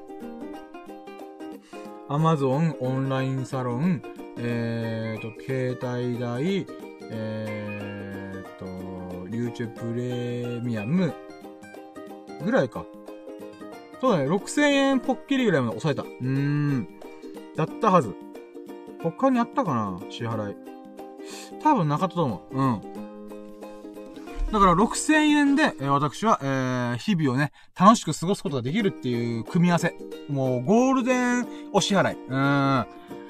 だから、ね、6000円って言ったら結構高いって一生思いがちだけど、でもスマホ代が入って、スマホとか携帯通信料入ってるからね。うん、でもそれも2500円ぐらいだから、うん。で、YouTube プレミアムって広告なしで、もうバンバン使うから、YouTube さえあればさ、あの、Apple Music で Spotify とかの音楽サービス使うこともなく、うん、動画を見放題。で、ストレスなく使えばバックグラウンド再生できるから、うん。電池も使うことないしね。うん。だからそういった意味ではね、やっぱ YouTube プレミアムは配置で得だなと思うからね。うん、だから6000円弱で、私は日々を楽しく過ごせるぜっていうのがね、非常に嬉しいなと思って。うーん。前までの Amazon プライムとか Netflix とか、なんかそういう、あ、他のオンラインサイトとかいろいろやってたけど、結局この組み合わせが今の僕にとって最低最低限であり最大限楽しめる、うん、サービスなんだなと思って。まあ、いろいろ、あの、体験したからこそ、こう、いろいろね、あ、これはいいかな、これはいい、あ、ありだな、とかいうのを選べるから、まあ、いい経験ができたなと。うん、で、今回それを大きく見直、大幅見直しができたってことで、あの、半額以下の、うん、金額、半額ぐらいまで、こう、なんて、金額をいろいろ落とす、落とす、落とすことできた。うん。これ嬉しかった。これが11ラッキーです。うい。で、えー、っと、そっから12ラッキーは、何したっけな？うん、あそこから au から出て、えー、っと、そうね、au から出ての、あ、ジョギングだ。うん。えー、12ラッキー、ジョギングとラキラジオ収録しに行きました。イェイ。な、これはね、まあ出かけたからついで、ついでに行こうと思ったから、まあでもね、ジョギングしようと思えたことが嬉しいな、いい、いいなと思って。で、なんでそう思ったかっていうと、えー、13ラッキー、曇り空でした。イェイ。今まで、晴れ、雨っていう話しかしてないけど、曇り空でした。あの、実を言うと、曇り空が一番ジョギングしやすいんだよね。うん。あの、なんていうか、夜走るとさ、足元が暗いから、ちょっと危ない瞬間があったりするんだけど、昼間走る走るで、あの、太陽の光が強すぎると暑すぎて、長い時間運動できないんだよね。うん、だからね、実は昼間だと曇り空の方が私はジョギングが非常にしやすいからこそ、あ、曇り空だ。あ、じゃあジョギングできるな。よし、行こうみたいな。うん、っていうのがありました。うん。やっぱ曇り空だとね、こう、サングラスかけなくていいからさ、結構、すがすがしくジョギングできるんだよね。はい、というか、これが13ラッキーだね。うん。で、14ラッキー、じゃあジョギングやりましたってことで、その時に、えー、合計、ウォーキング1キロ、ジョギングが5キロ。あ、えー、と、順番入れ替わったな待ってよ。えーとね、まずはごめん、14ラッキー。14ラッキーは、えー、私の毎朝の習慣である、えー、入念な準備運動が15分間できました。いえ、あの、光を浴びながら、えー、10分ぐらい入念な準備運動、ストレッストレッチをして、えー、その後に、えー、20、20回かけて3回の、えー、3セットのスクワットをやって、えー、腰回りのインナーマッスルを、あの、ほぐす、えー、エクササイズをやって、えー、合計15分ぐらいかな。うん。で、やっぱりね、こう、ひ、なんか明るい場所で、こう、なんていうかな、バキバキって、こう、音を鳴らしながら、カチカチした、カッチ、カッチンカッチンになったこの体をさ、ほぐすと、やっぱり気持ちいいよね。うーん。血流が良くなって、こう、体もね、こう、ぐいぐい動かせるから、うん、そういう気持ちよさをね、やっぱね、毎回、朝、朝一、朝一っていうか、こう、何かやるときに、えー、ほぐすっていうのは非常にいいなと思いますわ。で、これが14ラッキー。で、15ラッキーがさっき言った通り、えー、ウォーキング1キロとジョギング5キロ、えー、できること、あ走り切りました。イェイあ、そうだ、15ラッキーだね。うん、15ラッキーだよね、確か。うん。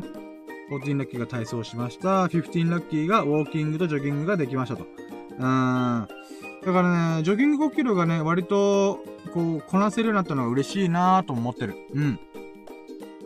でね、えー、っと、60ラッキーは、えー、60ラッキー、ここはね、スサノオくんぜひびっくりしてほしいんだけどさ、あの、たまたま漁港を走ったんだよ。あの、いつもの運動公園と繋がってる、まあ、漁港っていうか、マリーナかな？うん。マリーナのところ走ってると、あのー、手振ってくる作業員がいたんだよ。なんかほんと、スサノオくんの格好と近かった。あの、現場服みたいな。うん。っていうのを着てて、で、それで、あの、ヘルメット被って、サングラスかけて、マスクしてたんだよ。で、僕に向けて手振ってくるんだよ。で、あれ？僕の後ろに誰かいるのかな？と思って振り返っても誰もいないんだよね。あれ？俺？みたいな。指さして、俺ですか？みたいな。で、手振ってるの誰だ誰だ誰だと思って近づいてって、まあ、ジョギングしながらね。たら、はぁ !H 君じゃんと思って、あ、ミルク君じゃない方の H 君ね。うん。最近子供が生まれて、あ、生まれて、ハッピーな H 君はいたんだよね。えっと、なんで、何してんのみたいな。そしたら、まあ、二、人一組だったから、もう一人が、なんかね、60ぐらいのおっちゃんだったんだけど、多分、だから仕事中だよね、普通に。うーん。だから、これにびっくりしてさ、もう、あまりにも衝撃的な出会いだったから僕ね、頭回らないしかもジョギングしてからなおさら頭回ってないんだよ。うん、だからラッキーで言うならば、たまたまジョギングしてる最中に、えー、友人の H 君と、うーん、出会えたこと。うん、びっくりしたね。あれびっくりした、マジで。うん。だからこれが、えー、16、あ、16ラッキー。うん。なんだけど、これがね、なんかね、ジョギングして、あ、なんか、H 君のいろいろ喋ろうと思ったんだけどさ、後ろにさ、その60代の優しそうなおっちゃんが、なんか言って、あ、どうも友人の〇〇です、友人です、みたいな。うーん。って言うんだけど、やっぱさ、仕事の中何か点検してるっぽかったから、あ、これちょっと邪魔っぽいよなと思って、なんか H 君とね、この喋りたかったけど、あ、あ、あ、あ、え、なんで H 君、えー、仕事中？えー、お、お疲れみたいな。あ、ご、ごめん、ごめん、あ、頑張って、あ、ご、仕事が邪魔してごめんね。あ、じゃあ、じゃあ、じゃあ、っていう感じで思った。で、その後にさ、なんか、あー、申し訳ないことしたなーと思って、うーん。H 君はなんか、なんか、おー、久々、久々の深夜みたいな。って感じでさ、こう手振ってくれて、おーみたいな感じだったんだけど、僕としてもさ、H 君の後ろにその仕事仲間さんがいるから、いや、ここでなんか時間使っちゃうのもなんかあれだよなーと思ったり気使ったりとかして、うーん、かつ、なんかね、僕も頭回ってないからね。で、ここでちょっとね、一個だけ後悔したのが、H 君に子供おめでとうっていう一言なんで言えなかったんだボケーと思って、俺がね、うん、バカ野郎と思って。あのねー、で、その後、は、H 君でパッパッパッパって別れた後に、冷静に考えてる、あ、そうだ、H 君に言葉生まれておめでとうって直接言ってないと思って、うーん、いや、あの時にね、いや、なんでジョギングの時に会っちゃうんだよ。でもジョギングしなきゃ会わなかったからね。うわ、手違がれよって。うん、ジョギングせずに頭回ってたら、ちゃんと、おー、H 君、うわ、子供生まれたね、よかったね、みたいな、パパだね、みたいな。うん。っていうのがね、言えたと思うんだよないやー、ショック。我ながらショック。うーん。まあでもね、出会えたことが非常にラッキーだったから。だからそんなことあるんだなっていうびっくりね。うーん。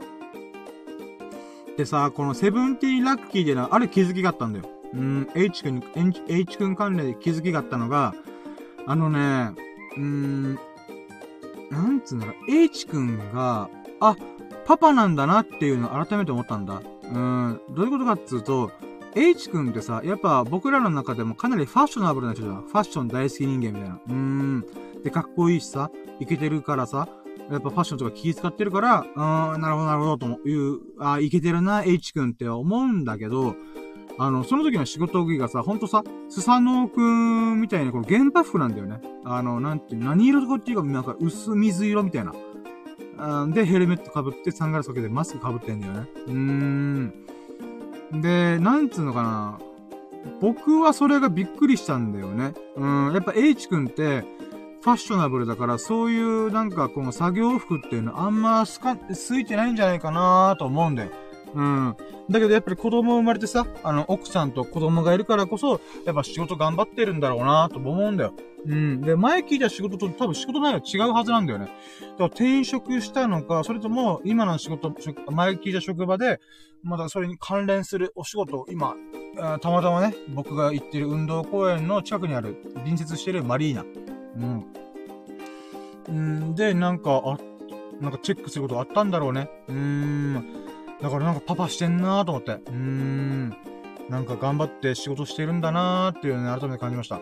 うん、だからファッショナブルな H 君が作業服つけて、こう、必死に働いてるっていうのが、なんかね、で、しかもなんか、外で働いてるっていうのが意外だったんだよね。うん。なんか僕の上で室内で仕事してるってイメージが強いからさ、H 君っていうのが。うん。だから外のさ、この寒空の中、あの、点検してるんだなーとかね。うーん、なんか、素晴らしいなと思った。うーん。これに気づけたのが、まあ、セブンティーンラッキーかな。うーん、パパ頑張ってっていうのをね、ちゃんと言えればよかったね、ほんと。うーん、次会った時は必ずよ。うーん。あまりにもびっくりしたからさ。私は、もうだからさ、最初さ、サングラス、マスクとヘルメット被って作業服だから、あれ？スサノオくんか？でもスサノオくんは確か別の場所で仕事してるって、別の場所が現場だから、全然関わることないんだけど、あ、なんかたまたま点検周りがここになったのかとかいろいろ思ったんだけど、まさかの H 君だ。びっくりみたいな。うーん。っていうのがセブンティーンラッキーでした。で、エイティーンラッキーが、え、まあその後ジョギングバーって行って、そうね、エイティーンラッキーが、ジョギング周りも終わって、えー、っと、うん、えー、ラッキーラジを、えー、昨日のラッキーを振り返る、えー、水曜日でラッキーを振り返るラッキーラジをお昼に収録してできました。っていうのが18ラッキーです。イェイ。んで、だいたい1時間半ぐらい喋ったかな ?2 時間かな？まあ、それくらい喋ったんだよね。で、この、まあ、ラッキーラジオできたってことも良かったなと思うんだけど、えー、まず、で、できた、や、できたことが良かった。うん。うん、なんか、スマホの充電も心もとか充電、車のバッテリーで充電したりとかいろいろやりながら、うん、無事収録できたな。収録すること、始め、スタート、スタートすることできたっていうのが18ラッキーなんだけど、19ラッキーは、えっ、ー、とね、うーん、今回新しい取り組みで BGM を流しながらライブ配信をしてみました。イェイ。これが、えー、19、え？あ合ってる？あ、そう、ナインティーラッキーだ。ナインティーラッキーが BGM をつけながらスタンド FM でライブ配信をやってみたっていうのが、えー、ラッキーでございますね。で、これどういうことかっていうと、昨日ね、あの、スタンド FM のアップデートがあって、ライブ配信中にも BGM を流すことができますよっていうさ、あの、新しい仕組みが生まれたんだよ。だからもう、運営さんナイスと思って、スタンド FM のスタッフさんナイスと思って。うーん。なんかね、なんか前さ、このハーリーさんという人から、こうした方がいいよと、BGM つけた方がいいっすよっていう風に言われて、確かに BGM つけたいよなーって思ったんだよね。だけどそれってオーディオインターフェースとか、この音の切り替えするものが必要なんだよね。か、もしくは、もうアナログでやるならば、スマホボーイチャイとかスピーカー用意して、別の音楽プレイヤーとかスマホから音楽を流して、えー、それでなんていうか BGM 代わりにするっていうのがあるんだけど、やっぱりね、僕スマホは iPhone X だからね、1個しかない。あ、まあ、iPhone 6あるけど、やっぱね、電波を使ったりとか、アートコードするから、うーん、あと著作権とかの問題もあるから、そう簡単にちょっと、実行は難しいなと思ったんだよね。そしたらまさかの、スタンド FM 運営側がそこを、これアップデートしてくれると。ありがとうございます。ありがとうございますと思ったね。うーん。だからね、この最近スタンド FM がね、アップデートの頻度が高いから、よかった、いいなーと思って、使いやすくなってきてるなーっていうのがね、あったから、ほんと嬉しい。この、なんつうの、スタンド FM やっても1年ぐらい経つけどさ、僕がや、あややり始めた時ぐらいが、スタンド FM が始まって半年経ったぐらいなんだよね。その半年経ったぐらいのから比べると、もう、ちょこちょこちょこちょこアップデートを繰り返して、やっぱ今すごい使いやすくなってるよね。うん、ほんと素晴らしいと思うわ。うん。んで、そうなんだよね。このスタンド FM 上でこのライブ配信中にね、BGM つけると何が起きるかって言うと、やっぱ聞きやすいっていうリスナーさんの声があったんだよね。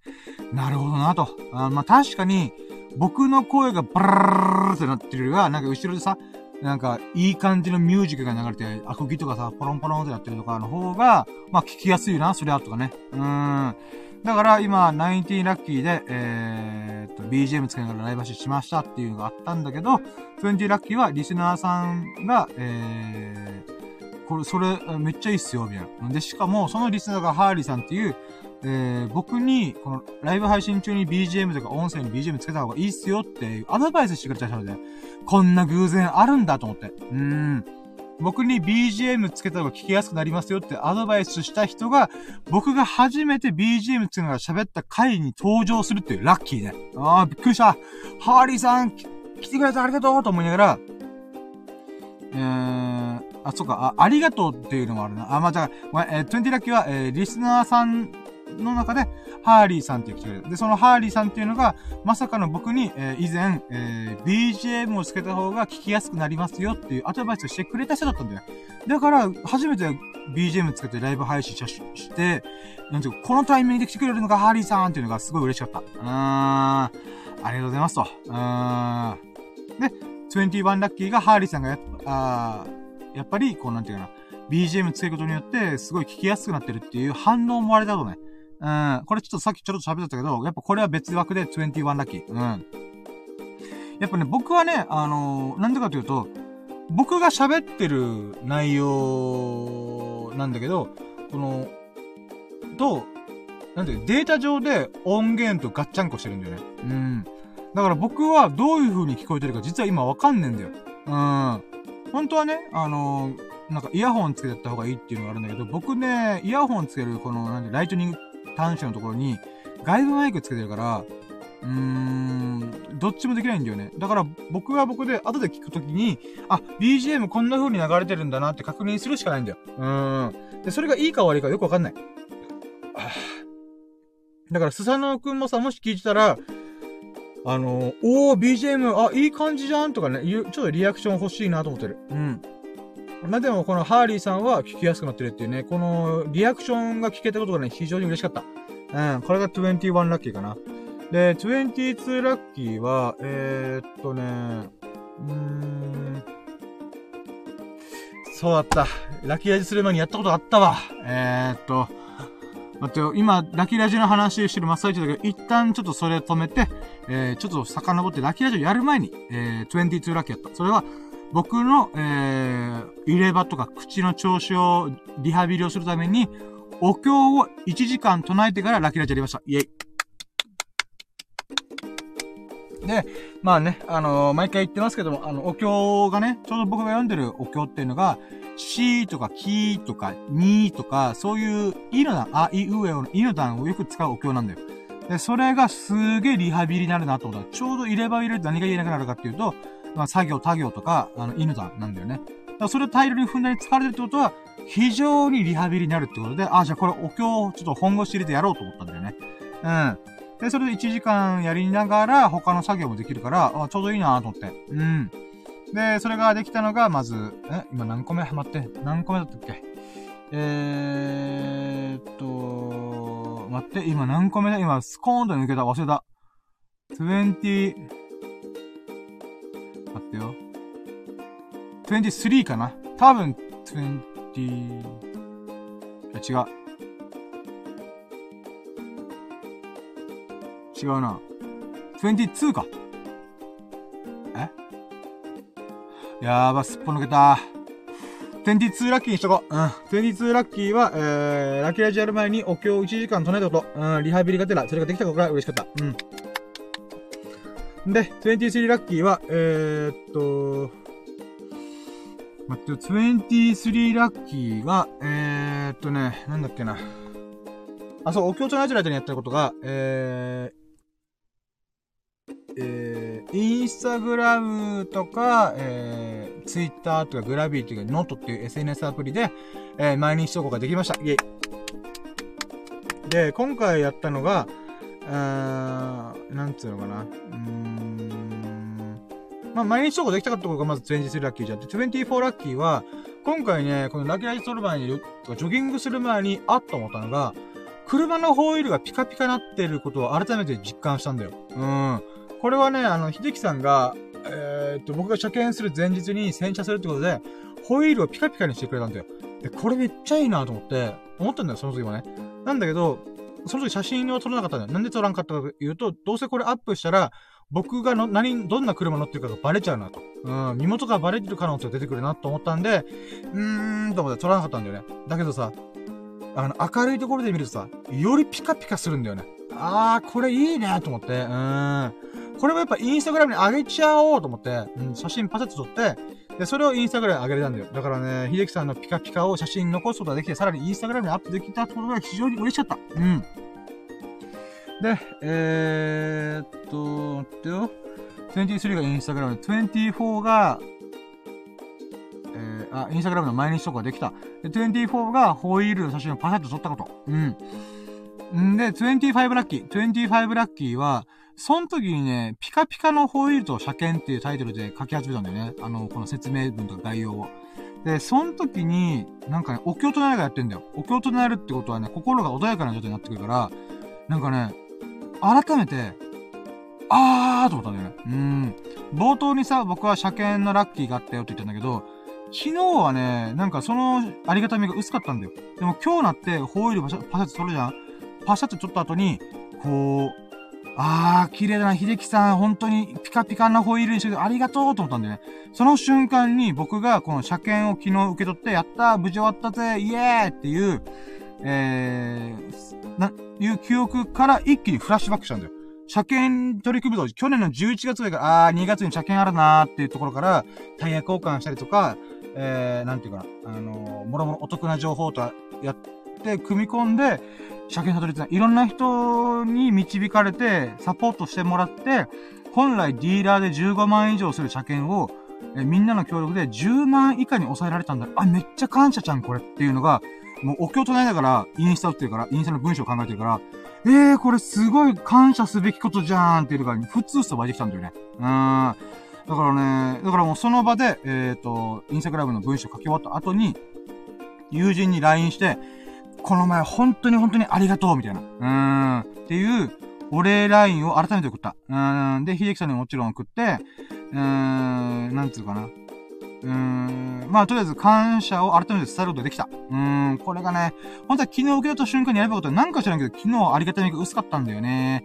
なんだけど、うーん、今回、改めて LINE で、こう、感謝の一文を送ることができた。うーん、っていうのが、あー、あの、今何個目だ？えー、24ラッキーかな？だったっけ？前もうカウントミスが今日激しいな。まあいいや。はい。ということで、25ラッキー行きましょうか。25ラッキーは、というところで、えー、今画面見たら、えーと、ミモさんという方がいらっしゃってます。やったーありがとうございますこんばんはということで、でも今聞いてないはず。今ゼロになってる。あー、ごめんなさい。僕が、スマホが、ご、ご、また見、見忘れてた。あ、しゃあない。うーん、こんばんはということで、ミモさん、ありがとうございます。うわー、嬉しいね。はい、えー、いやー、ありがたいけど、また見逃してしまった。しょうがない。まあ、はい。じゃあ、25ラッキー。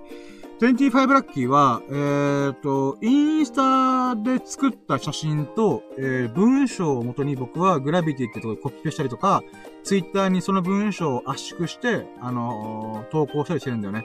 で、ノートもさ、このツイッターのつぶやき、140文字のつぶやきを、ノート上で、えー、つぶやきに直すつぶやきをコピペしてやるっていうやつなんだけど、よく考えてたら、あれ？これ、ノートでそのままアップすればいいじゃんと思って、インスタでね、僕結構長文書くんで500文字とか、800文字ぐらい書いてるから、あれ？これそのままノートに上げりゃいいんじゃね？と思ったんだよね。うん。だから今までなぜかつぶやきしてたから、もっともっとこう書きたいことそのまま出せばいいやと思って、で、それでノートでもうサクサクとコピペして、えー、っと、投稿したんだよね。で、そしたらそれが6いいねぐらいついて、え？ってな。僕が渾身書いた、渾身の魂込めて書いた記事よりも、あ、だから2000文字とか3000文字の記事よりも、800文字のなんかサクッと書いたやつのが、いいねが多いってど、どないやねんと思ったんだけど、まあでも、あ、これの組み合わせいいなと思って、僕もいちいちコピペするのめんどくせえなと思ったから、うーん、あ、あ、コピペするというか、このつぶやき用に圧縮するのめんどくせえなと思ったから、まんま出せるんだったらこっちの方がいいわと思って、だからね、今更ながら気づいた。うーん。だからこれ今まで以上にブログっぽいプチブログみたいのをちょっと書き上げやすくなったっていうのが、あラッキーだね。うん、これが25ラッキー。うん。これ、ね、笹の国伝わるかどうかわかんないんだけど、うーん、まあ、ちょっとね、今までめんどくさいやけどしてたんだけど、それが一個改善されて、かつ、ブログがちゃんと上げれる状態、800文字、1000文字ぐらいのミニブログ。っていうのを、うアップするっていう流れにね、あの、今後なります。うーん、いいね、と思って。うん。で、えー、だからね、ちょっと、ガッツリブログは置いといて、プチブログからもう一回リスタートできるっていうのがちょっと嬉しいかな。うん。これが25ラッキーです。で、26ラッキーが、えー、っと、なんだっけな。26ラッキーが、えー、なんだっけなーってよ。えー、ラッキーラジに戻るか。うん。ラキラジに戻って、えーと、音声ってハーリーさんっていうリスナーが来てくれやったー。あー。って言ったら、いつもだから、いつものあれだからなああ、ラキラジはもう一旦、うん、これで OK だな。うん。あ、ちょっと、じゃあその後だな。うん。26ラッキーは、えー、家帰って、えー、27時間だ、27時間？うん。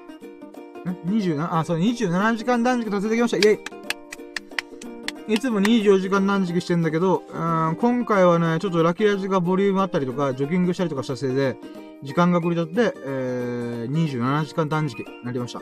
で、まあ、かなり一日一食生活してんだけど、今日もそれを続けることができたっていうのが、えー、26ラッキーかな。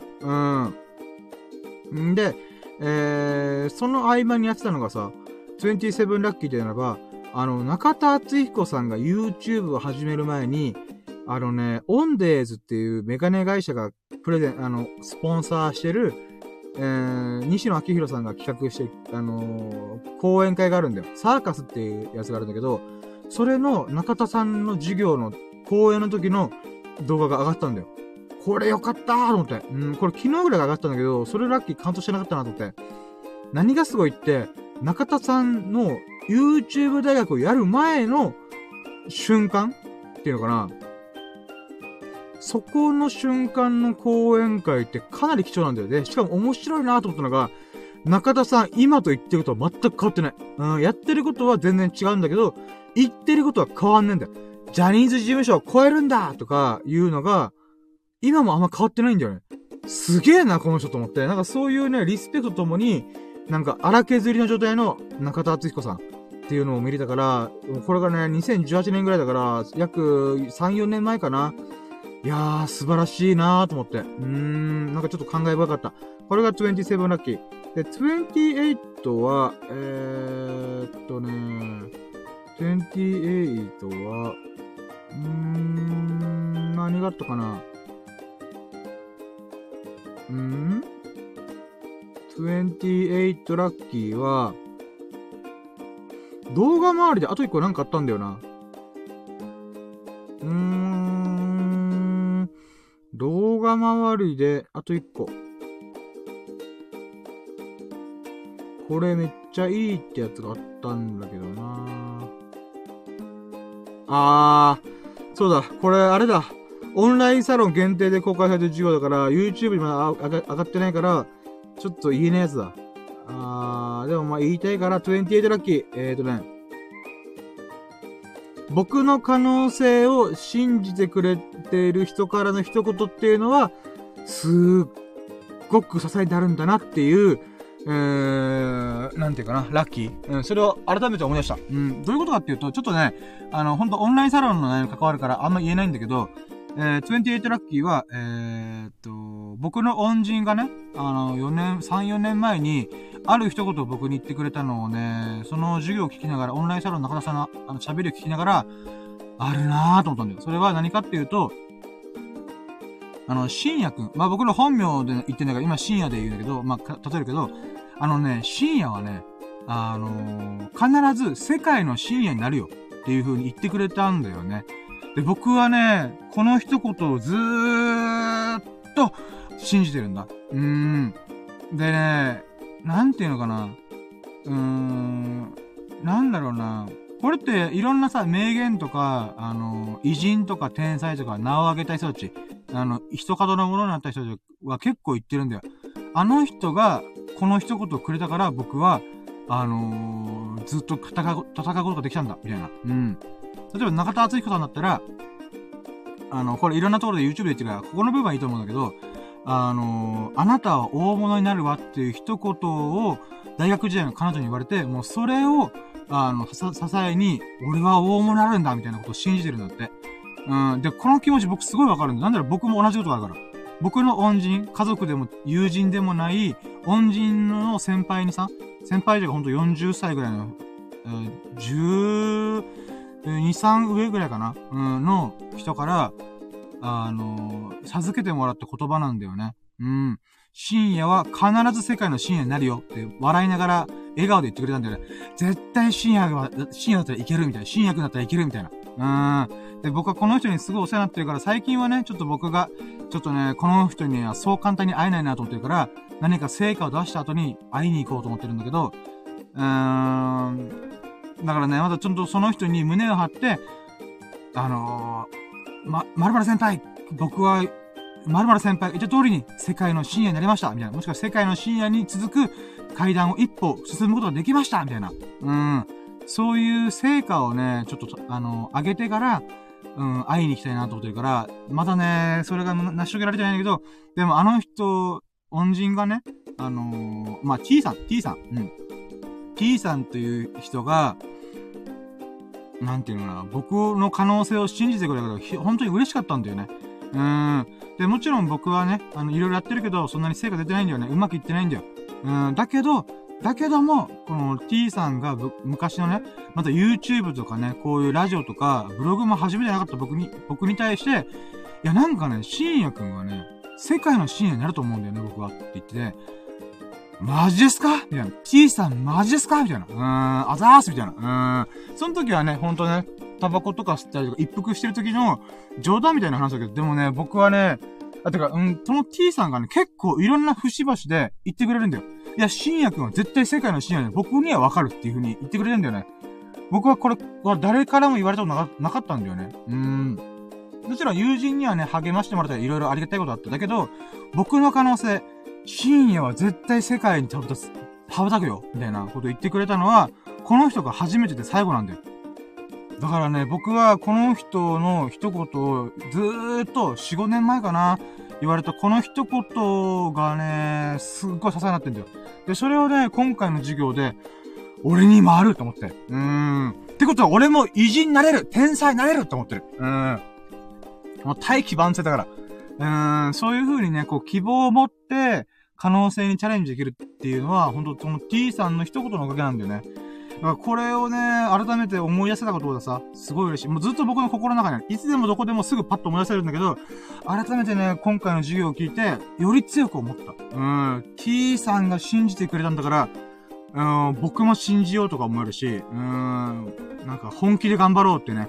うん、こう僕は今30代前半だけど、僕30代後半になって40になっても、まだまだこの一言を僕はね、実現するために、あの、全然生活が成功できなかったとしても、これを胸に私は必ずや世界に飛び立つ。うーん。それをね、かたくなに信じてるわけですよ。ほんとね、もう、ほんと、もう、なんか、もう、その一言私は、サトウキビをこう、チューチュー吸いながら、もうし、しゃぶりついて、なんか、ああ、ああ、みたいな感じで、うん、やってるよね。うん。もう、しゃぶりにしゃぶっております。うん。うーん、だけどね、やっぱこの一言は僕にいつだって勇気をくれるんだよね。まだまだだまだやることが、やれることあるみたいな。うーん。っていう風にね、こう、振り立たせてくれるんだよね。うん。それをね、思い出したことが、28ラッキーかな。で、29ラッキーは、その T さんの一言でもう一個あるんで、僕にドーンって影響を与えてくれたの。それは、T さんに僕が就職活動と転職活動してる時に、あのー、お茶してたんだよね。喋ったんだよね、いろいろ。で、その時に、あの、T さんって僕すごいお世話になってて、いろいろ接してくれてるじゃないですか。で、その T さんが感じた、僕のいいところと悪いところを教えてもらっていいですかって聞いたんですよね。うん。まあもちろん悪いところは言いづらいと思うんですけども、僕はそこ気にしてないので、なるべく、あの、本心で、あのー、お伝えしてもらうと嬉しい、嬉しいんですけど、どうですかって言ったら、ああ、じゃあね、まず、深夜くんは、まず、いいところっていうならば、めちゃくちゃ喋ること。うん。深夜くんはね、喋ることがすごいんだよ、みたいな。うん。で、僕としてはその時に、なんか、どっちかで喋りすぎて、あーとか、人の話聞かないとなとかいろいろ思うんだけど、T さんからすると、なんか知らないけど、この、深夜くんの喋りは、あのー、心を打つんだよね、みたいな。なんかそういうニュアンスのこと言ってくれたんだよね。確かに僕は、この、T さんと一緒にいろいろやってる時に、なんかいろんな人の前で喋る時もあったんだけど、その時とか、なんか何かしらの時機会の時にも毎回、僕が結構、喋ってぶち込むんだよね。なんか、急になんかみんなが死んだ時に、あれこれってどうすかみたいな感じで、急にぶち込むんだよね。で、これこれ、ああ、で、これ、ダラダラって喋って、無駄な喋りをしてるんだけど、なんかそれをすることによって結構場がこう切り開いてる時もあるから、なんかね、そういったものが、あのー、深夜くんにとってすごいいいところだと僕は思うんだって T さんが言ってくれたんだよね。で、僕それもまた嬉しかったんだよ。僕はね、やっぱ、上手い喋りができない。面白い喋りができない。役立つ喋りができない。だけど、なぜか喋り続けることできるんだよね。だけど、それが面白いかどうかだったらもう全然ね、リスナーもいないし、うん、ほんと友人ぐらいしか楽しませ、楽しませることができないんだよね。うん。だけど、この、なぜか知らないけど、ひたすら喋り続けられるっていう能力っていうか、まあ、病のような才能。喋らないと気が済まないっていう。だって今でも1時間40分喋ってるから、まだ今半分ぐらいだからね、企画の。うん。だから今日2時間半ぐらい喋るんじゃないかな。まあまあいいんだけど。でも、うーん、やっぱ、T さんの、その僕、深夜のいいところは喋ることだよ。っていう、この一言も真っ赤な僕はサトウキビをチューチュー吸うようにしゃぶりしゃぶり、しゃぶり尽くしてる。うーん。だからね、だから T さんのね、その喋り続けられることがすごいんだよっていうこと、喋りがすごいっていうのが、なんかね、やっぱ僕の、また、これもまた僕の勇気を燃え広がらせてくれる、なんか、光なんだよね。光の言葉なんだよね。やっぱその時ので僕はやっぱりコンプレックスだったんだよね。あー、また無駄な喋りを1時間もしちゃった。これ絶対会社とかで俺ダメなやつだわ、みたいな。うーん。だってやっぱ一般的にはさ、あの、やっぱみんな話を聞いてほしいから、聞いてくれるやつの方がいいんだよ。うん、やっぱ、うん、みんな自分の話を喋りたいから。だけど、僕の場合はもう喋りたくてしょうがないというか、聞いてほしいしょうがないっていう、その度合いが人よりも強いんだよね。うーん。しか、のくせして喋りが下手くそっていう。何それって思うんだけど、俺も何それと思ってる。うん、この自分の才能何って思うんだけど、でもね T さんはそれがいいところだよ。深夜のいいところだからそこだよって言ってくれたことがね、もう、やっぱね、それが僕は YouTube にチャレンジすることになって、まあ一回挫折したけどさ、もう一回再チャレンジするために今、いろいろ練習とか取り組んでるけど、このラッキーラジとか、スタンド FM でラジオやるきっかけもやっぱり T さんがくれたものだよね。うん、喋ってごらん、みたいな。うん。まあもちろんね、あの、まあ、その言葉のおかげで喋ってみようって思えたんだよね。うーん。だからそれをね、今回でまた改めて強く思った。うーん、やっぱ T さんの言葉が僕を、ま、なんだって奮い立たせてくれるなっていうのがね、うーん、思いましたね。で、ちょっとね、サブエピソードで、あ、まあ、これが29ラッキーか。あ、合ってるね。29ラッキーっていうね。多分、うん。合ってる？合ってる。うん、29ラッキーだと思う。うん。で、えー、っと、ちょっとね、29ラッキーのこの補足っていうか、サブエピソードでならば、あのね、この、ちーさんが言った、あの深夜の直した方がいいと、悪いところっていうか、直した方がいいところ、もうあって、これもまたね、ぐっさーってくるんだよ。それが、深夜は何事も見切りが早すぎるって言ったんだよね。うん。いや、でもこれはね、ほんとね、僕も身につまされました。うん。僕人間関係とか、仕事関係とか、あの、物事ね、すぐ切るんだよね。切るっていうのは、あのー、見切りつけるんだよ。うん。あ、もうこことこ、ここから俺は入らないでいこうとか、なんかね、損切りがすごい早いんだよ。早いっていうか、あんま気にならないんだよね。うん。で、だから、だからそれもね、人間が、あ、こいつはもうダメだと思った瞬間にもうなるべく会わないようにするし、あ、こいつはダメだと思ったら喋らなくなるし、うん。だからね、なんかそういったところが T さんからしたら、うーん、深夜のここが惜しいんだよなってところらしい。だけどさ、この言葉もまた僕の指針の一つなんだよ。うん。これって、見切りが早いっていうのは、もちろん、なんつうかな、あの、チャレンジするところで、あと一歩踏み込んでればいけたのにっていう、この残念な結果になるじゃん。諦めなければいけたじゃん、みたいな。うん。っていうのももちろんある。だけど、もう一個の側面で言うならば、損切りがうまいんだよ。うん。だから、あ、これ以上は踏み込まないでおこうっていう、このブレーキをかけれることが早いってことは、損をしないってことだから、もちろんね、アクセルで踏み込んだ方が、この、諦めないっていうことで成果につながりやすいところがあるから、そこは僕も直したいと思ってる。自分が信じた一個の道を突き進むみたいな。うん、突き進み切るみたいな。成功するまで、スターモンドするみたいな。そこが弱いんだけども、でも、損切りするってリスク管理をする方向で言うならば、僕は非常にそこは合ってるんだよね。うん。だから、ね、今回の話で言うならば、この冒頭に言った、え冒頭というかこの1ラッキーとか 2, あ2ラッキーぐらい、あ、3ラッキーぐらいに言ったクレジットカードのこの整理をして損切りする。うん。っていうのを、まあ、1万2000円ぐらい吹っ飛ばしたけど、まあ、それもね、あの、今日やらなければ、これが1万8000円とか言ってたから、ここで気づいてよかったって思ってるんだよね。うん。で、さらに、この、あんま使ってないサービスとか、西野さんのオンラインサロンとか、あの、有料素材サイトとか、そういったもろもろも、あ、ここで切っとこうとか、YouTube を3、月額300円だけど、年間で考えると4000円吹っ飛ばせちゃうから、一回解約して、もう一回再加入しようみたいな。うん。っていう風にね、あの、損に関してのセンサーが早いんだと思うんだ。うん、もっと早い人は早いんだけど、多分僕のこの原石の部分、能力の、なんか一つが、多分、損に対する、見切りの速さっていう良さもあると思うんだよね。まあ逆に諦めやすいっていう部分でもあるから、そこの帳尻合わせが難しいんだけども、でもね、この T さんが言った好きなとこ、や、いいところと悪いところ。まあ直した方がいいと、惜しいところ。うん。っていうのも、また僕の、あのー、捉え方によってはいいところになるんだよなっていう。もちろん悪いところもあるよね。喋り続け、続けるってことは、うん、人によっては、お前のその長い話付き合ってられねえわっていうのもあるよね。だからこそラジオがすごい僕にとって性に合ってんだよね。うん。もうパララララって喋るから。うん。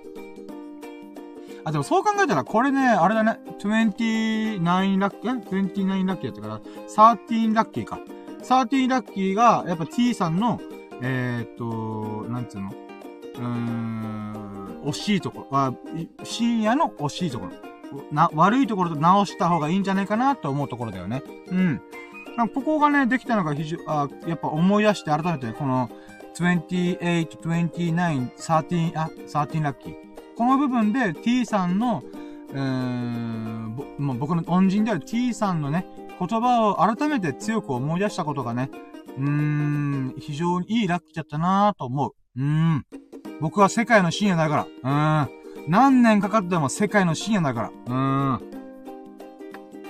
これだけはね、どうにか叶えたい、本当に。僕の人生で必ずや世界の深夜になる。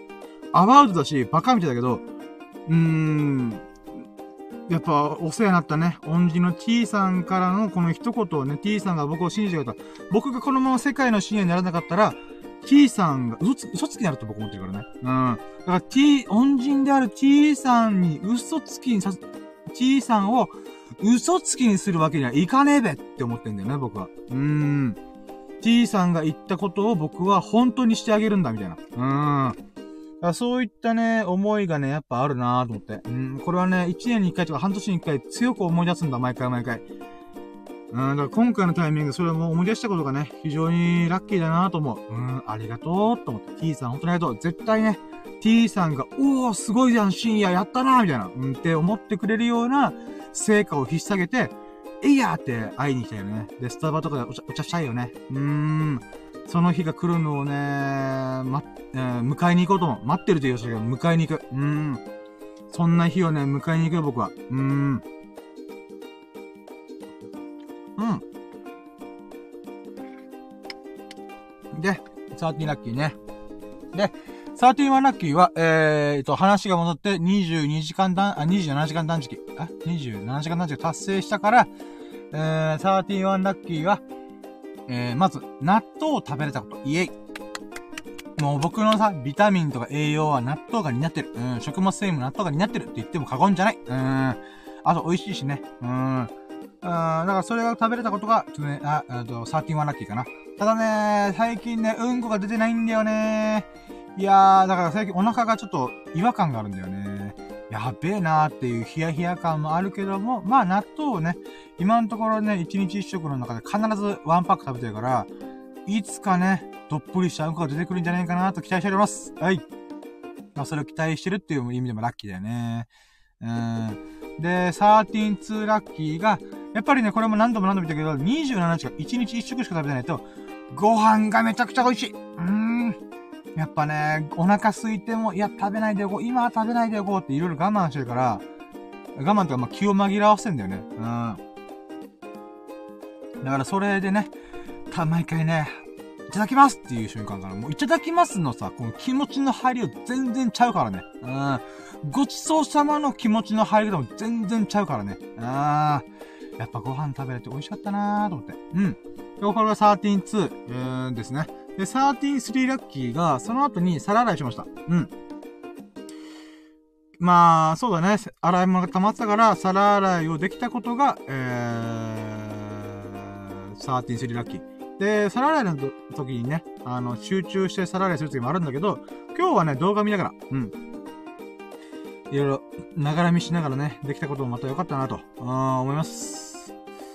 だからね、フライパンの油汚れ、こびりつくよねうーん。だからね、これを何回も洗剤で洗い直してお湯かけたりとかしてね、うん、いろいろやりましたよ。いや、でもなんか皿洗いやった感がめちゃくちゃありました。充、充実感ありましたよ。うん、これは13-3ラッキーかな。で、34ラッキーね。13-4ラッキーは、えーっとね、何したっけな ?13-4 ラッキーは、うーん、あ、洗濯物取り込みました。イェイ。これラッキーか。まあ、ラッキーかな。なんか知らんけどね、今日ね、皿洗いと洗濯物取り込むのとかが、うーん、気持ちよかったんだよ。なぜか。うん、あんまなかったんだけどね。あ、サラダは、ああ、いいね、あ楽しいな、とか、ま、あったけど、洗濯物干すことは僕好きなんだけど、洗濯物取り込むときで、畳むときってあんま楽しくな楽しくないなと思ったんだけど、まあ、量が少ないから、割とサクッとはあるんだけど、いいんだけど、なんか今日はね、洗濯物畳むのが楽しかった。うん、テキパキと、こう、なんていうかな。うーん、やって、うーん、なんか、なんか、すっきりしたーと思って。うーん。これが、まあ、13 4ラッキーかな。洗濯物取り込んで畳んで、綺麗に、えー、置けたこと。うん。かな。で、13 5ラッキーが、えー、その時何したっけなうーん。そうなのこれぐらいか。えー、13 5ラッキーが、えーっとね、あ、そっか、風呂入って髭剃りしました。イェイ。で、僕ね、髭剃りさ、一応毎日やってるんだけど、毎日やってたんだけどさ、あのね、まあ、今の期間だからいいかと思ってんだけど、1.5日か2日ぐらい置こうと思ってんだ、毎回毎回。だから、ジョリジョリがすごいの。あー、ジョリジョリしてるなと思って。うん。で、なんかね、あと、老けたなーと思った。うん。僕ね、人よりも白髪とか、あのー、白髭。うん。とか、あのー、白まつげ。とか、白チンゲとか、白胸毛みたいな、なんて多いんだよ。だから白髪率、白髪、白毛、白毛、うん。白い毛とか白毛が多いめっちゃ。うん。だからね、ほんとおじいちゃんみたいな、なんか体質だよなーって思ってはいるんだけど、うん、それをね、今回、毎日撮ってたら分からなかったけど、あの、まあ、1.5日か2日ぐらいすると、ちょっとフィーが見えるんだよね。そしたら、もう真っ白なんだよ。真っ白っていうか、あの、割合でね、7割ぐらい白いの。うーわー、白毛じゃんと思って。うーん。でもだから、顎、顎周り、顎とか頬の髭もね、ほとんどもう白髪になり始めてて、おいおい、俺30代前半なんだけど、と思うから。うーん、まあいいけどさ、うん、剃ってるから。うん。まあだから、だから、2日、あ、2日か、1.5日か2日ぶりに髭剃ってさっぱりしたっていうのが気持ちよかった。あこれが、えー、135ラッキー。で、136ラッキーは、えっ、ー、とね、あ、そう。その後に、あのね、髭剃りするじゃん髭剃りした後のスキンケア最高なんよ。うん。朝スキンケアしたんだけど、毎回顔洗ったりとか、えー、風呂入ったりとかする後に必ずつけるようにしてんだ、僕はスキンケアを。で、スキンケアが10日目なんだよね、継続できて。うん。で、今、朝はね、顔洗う時には髭が伸びてる状態でやってたからあんまピンとこなかったけど、やっぱね、髭剃ってシャキャーンってやって、こう、さっぱりしてる状態で、えー、スキンケア、あえー、化粧水で乳液をつけるとね、私の肌がもっちもち、プルプル、うーん、プルもち、プルもち、うーん、ひげ、ひげがあるとさ、ジョリもち、ジョリもちみたいな、ジョリプル、ジョリプルみたいな感じなんだけど、うーん。だからね、さっぱりした上で、こう、化粧水とスキン、あ、化粧化粧水と乳液でスキンケアすることによってね、非常に、えー、肌が、うーん、嬉しがっておりました。うん、これがね、えー、っと、待って、今何個目？うーん、36か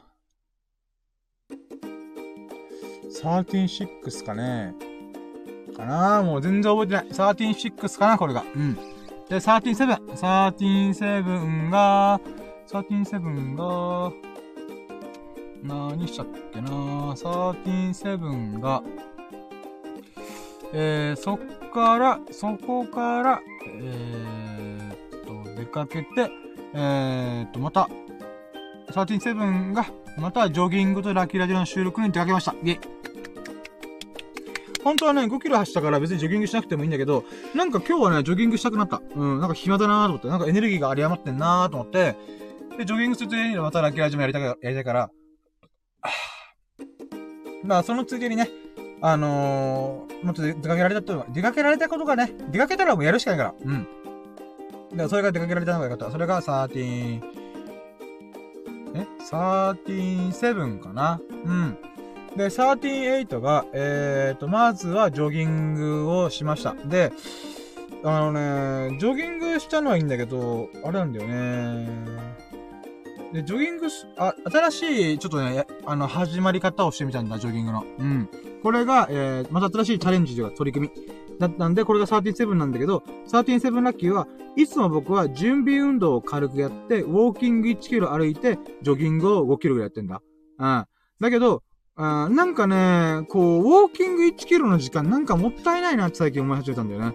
でもそれやらないと膝が壊れたりとか温まらないから、なんかどうした方がいいかなと思ったんだけど、今日ね、たまたままた入念なストレッチというか、15分くらいかけて、ストレッチ10分と、スクワットで20回かける3回と、えー、と、腰周りインナーマッスルの、えー、エクササイズ。ほぐすエクササイズややったんだよね。そしたら結構体がほてってて、あれ？と思って、体が結構熱くなってるんだったら、これ、体温まってるから、そのままジョギング行っていいんじゃね？って思ったんだよね。そしたらさ、案の定、スムーズに走れた。うん。いつもはウォーキング1キロ走って、あ歩いて、あの、ジョギングをやり始めるんだけど、あれ、まさかの、まさかの、おそのままジョギング行けるなと思って、だからね、こう、なんかね、こう、なんだろう。しかも、ウォーキングの時よりも体が全身、あの、運動というか、うん、活発化なるから、よりいいなと思ったんだよね。うん。だから、その新しいやり方を手に入れたことによって、私は新しいジョギングをちょっと効率よくできるんじゃないかなっていうラッキーが137、え ?38 か。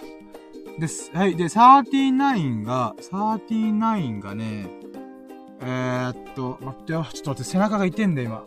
あとお腹が痛くなってきた。なんで？うんこしたいわけじゃなくてお腹が痛くなってる。食べ過ぎかな食べ過ぎだろうね。うん。うんこしねえし。うん。んで、えー、っと、13、え、待って、13、えー、っと、そう、38が、えー、ジョギングを始めるにあたり、新しい始め方をしてみた。っていうことで、39が次が、えー、っと、ジョギングがね、2、3キロで終わろうかなと思ったんだけど、なんか調子いいからそのまま走っちゃおうと思って、まずジョギングが、えー、6キロ走れました。イェイこれが39ラッキー。んで、14ラッキー。14ラッキーは、今日で1日で合計11キロ走りました。イェイ14ラッキーはね、嬉しかった。これはね、僕今まで10、最大1日で10キロしか走ってないんだ。走ってないんだよね。うん。だから、えー、新しい領域に入ってきたなと思って。うーん。で、何が嬉しいって、11キロと10キロの違いが僕にとって明確にあるんだよ。それが何、何かっつうと、僕はね、あのー、5、6年前にフルマラソンに1回出たことがあるんだ。で、その時にさ、もう全然鍛えてなかったから、10キロで足切りになって終わったんだよ。うん、もう周りのみんな、社員の人とかびっくりした。早っっていう。うん。ですいませんって言うよ。なんだけど、そんな僕が11キロ走ったんだっていう、なんかね、嬉しさがあった。うーん。だからね、やっぱ体鍛えてよかったなと思って。だからね、11キロ走ったっていうのが僕の人生多分ね、初めてなんじゃないかな。うん。だからそういった意味でもやっぱ14ラッキーで11キロ走れたっていうのが嬉しかった。合計11キロね。うん。やっぱお腹がめっちゃ痛くなってきた。なんで？怖っ。えーと、ってで、41ラッキー。41ラッキーは、えーと、月を見ながらジョギングできました。イェイあのね、ここ最近ほんと天気が悪かったからね。あと、月がこう、沈むタイミングとかに僕がいないとかもあるから、この、しかもさ、雲が、雲の切れ間とかにさ、こう、スッて、月が出てくるんだよ。おぼろ月夜ってやつ。うん。この、薄い雲の隙間から、こう、月明かりが照らされてるみたいな。うーん、っていうね、おぼろ月夜を眺めながら、ジョギングできたっていうのが、えー、41ラッキーかな。で、142ラッキーが、ついでに星を見れた。あー、しかもそれも雲の切れ間が、おぼろ星よ。おぼろ星よ。うん。これまた風流ですね。趣ありますね。と思って。うーん。糸おかしいと思って。うーん。これもまた良かったっすよ。あ月が強い日って、星あんま見れないんだよね。だけど、たまたまね、あのー、雲の切れ間の場所が月、あ、月から遠かったから、あの、たまたま星明かりが見れたんだよね。チラッと。うーん、これが嬉しかった。これが142ラッキー。待って、今めっちゃお腹痛くなってきた。なんでなんでなんで？なんで嘘だろ待って、なんで、あー、食べ過ぎか？やば。ちょっと待って、こうリクライニングで後ろに横なるわ。あー、待って。音がちっちゃくなったらごめん。あー、待って、お腹急に痛くなってきた。なんで？ふぅ。ひ、ひ、ふぅ。ひ、ひ、ふふぅ。お腹痛くなるの急すぎん？ちょっと凹むんですけど。まだあと30分ぐらい喋ることあるよ。嘘だけど、15分ぐらいかな。15分持つわ。しかもこれ、うんこしたとかじゃねえんだよな。やば。待って、何この痛さ。待って、今、42ラッキーってよね。で、43ラッキーが、えー、そのジョギング後に、えー、ラッキーラジの、今日のラッキーラジが収録できたこと、イェイだから43ラッキーが今日は、もう、もうやべ、お腹痛すぎて。まず最後の最後にめっちゃアンラッキー来てるじゃん。あー、健康のありがたいめっちゃ今感じてんじゃん。なんで、なんでだ？めっちゃお腹痛い。えー、えー、なんでなんでなんで？あー、お腹痛い。やば、待って、マジでお腹痛いんだけど、もう今寝そべってますよ、今。うわー。マジかじゃ、143ラッキーで一回止めよっか。やば。お腹痛い。なんでなんでなんで、うんこしたいわけでもねえんだけども、この後コンビニすぐ、駆け込んでから、とりあえず、うんこすると。うんこしたくないんだけどね。うわー、お腹痛い。あれ、なんか、まずいもん食べたかな変なもん食べたかな一日一食だからそんな変なもん食ってないと思うんだけどななんか、やばいもん食ったかなやば。あー、お腹痛い。えー、納豆パワーか？納豆が、うんこのカスをいろいろかき集めてんのか？お腹痛い。はい、じゃあとりあえず、えーと、2ステップ、ラッキーカーンは、えー、43ラッキーでした。43個のラッキー、ありがとうございました。イェイ。やばいやばい、ま、マジでお腹痛いんだけど。ちょっと待って、これやばいぞ。楽な姿勢探さんといけん。はい。では次は、えー、3ステップ。ファイナルラッキープロセン最終ラッキー指数、やいということで、えー、最終ラッキー指数なんですけども、えー、っとね、えー、待って、お腹痛い。これはね、あの、初期ラッキー指数と比べて最終ラッキー指数がどれだけ上がったかっていうのをやるんだけどね。で、2ステップラッキーカウントで、やっぱ僕がね、今日20個、30個くらいかなと思ったけど、43個出てきたから、やっぱ今日はすげえいいラッキーだと。で、初期ラッキー指数が、えー、確か200%だったんだけども、じゃあそこからどれくらい上がったかっていう話をしようと思います。えー、待って、もうサクッといこう。お腹痛すぎる。はい、じゃあ行きます。えー、ファイナルラッキープロセントドルラン !300%! 300%! イェーイってことで。はい、じゃあ終了。あ、やべ、お腹痛い。お腹痛いのにラジオはしたい。やばいよね。どうしようどうしようどうしよう。とりあえず今日の最終ラッキー指数は300%ってことで、うーん、今いい日だという最後の最後でさ、お腹痛いっていう謎の現象起きてるよね。やば。おい、全然アンラッキーじゃねえか。やばいな。お腹痛い。あったなんで ?2 時間、2時間喋ったからか。ちょっと変なもん食べたからか。お腹痛い。でもこの痛みは多分食べ過ぎ、食べ過ぎによるもの。食べ過ぎによってうんこが溜まってる痛みだ、これ絶対。うー、お腹痛い。なんで？これちょっと待って、マジか、やば。一応多分盲腸とかそういうやばいやつじゃなくて、多分ね、これは前あった痛みだから大丈夫なんだけど、あー、やばいこれ。この場合はね、うつ伏せになった方がいいんだよね。うつ伏せになるかなれるか頑張るかも車の中で初めてうつ伏せ、うつ伏せというか、あのー、んなんていうか、う、馬、馬スタイルしてるかも。うん。あー。待って、お腹痛い。お腹痛いよ。あ、やっぱう、馬スタイルになると結構スッキリする。えー、えー、今ね、あの、馬スタイルやっぱ、あの、収まり悪いなと思って、今、落語家みたいに正座してます。車の中で正座します。いやー、痛いですねなんででしょうか。いやー、あとはマイクのが近づいちゃってるから、うるさかったらごめんなさい。音割れるかも。うんでももう死ぬこと言ってられない。めちゃくちゃお腹痛いから私は。はい、ということで、えー、とりあえず最終ラッキー指数が、えー、100、あ、違う違う、300%ってことで、ハッピー、ラッキー、ラッキーキーな、えー、一日でございました。はい、えーと、じゃあ、4ステップ今日の最優秀ラッキー、イェイ Today's most valuable lucky TMVL! ということで、じゃあまずはね、さっさと行こう。お腹痛いから。もう、絶対2時15分、あと6分で終わらす。えー、まず、ワンノミネート。ワンノミネートは、えー、クレジットカードの支払い回りを整理して、えー、わけのわかんない、えー、漫画セットとかね、あまあ、使わないサービスとかサイトを、えー、解約して、えー、っと、えー、前までね、そういうもろもろで1万とか1万2000円払ったものが、無事今回半額の6000円まで下げました。うん。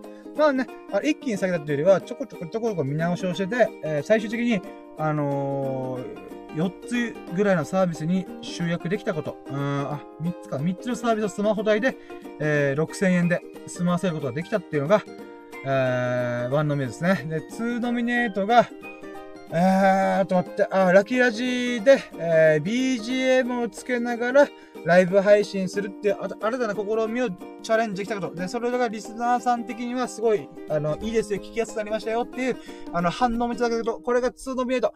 で、3ノミネートが、あ、ジョギングで、えー、人生で初めて11キロ走ったこと。あ合計ね、1日合計11キロ。11キロは僕初めて。うん。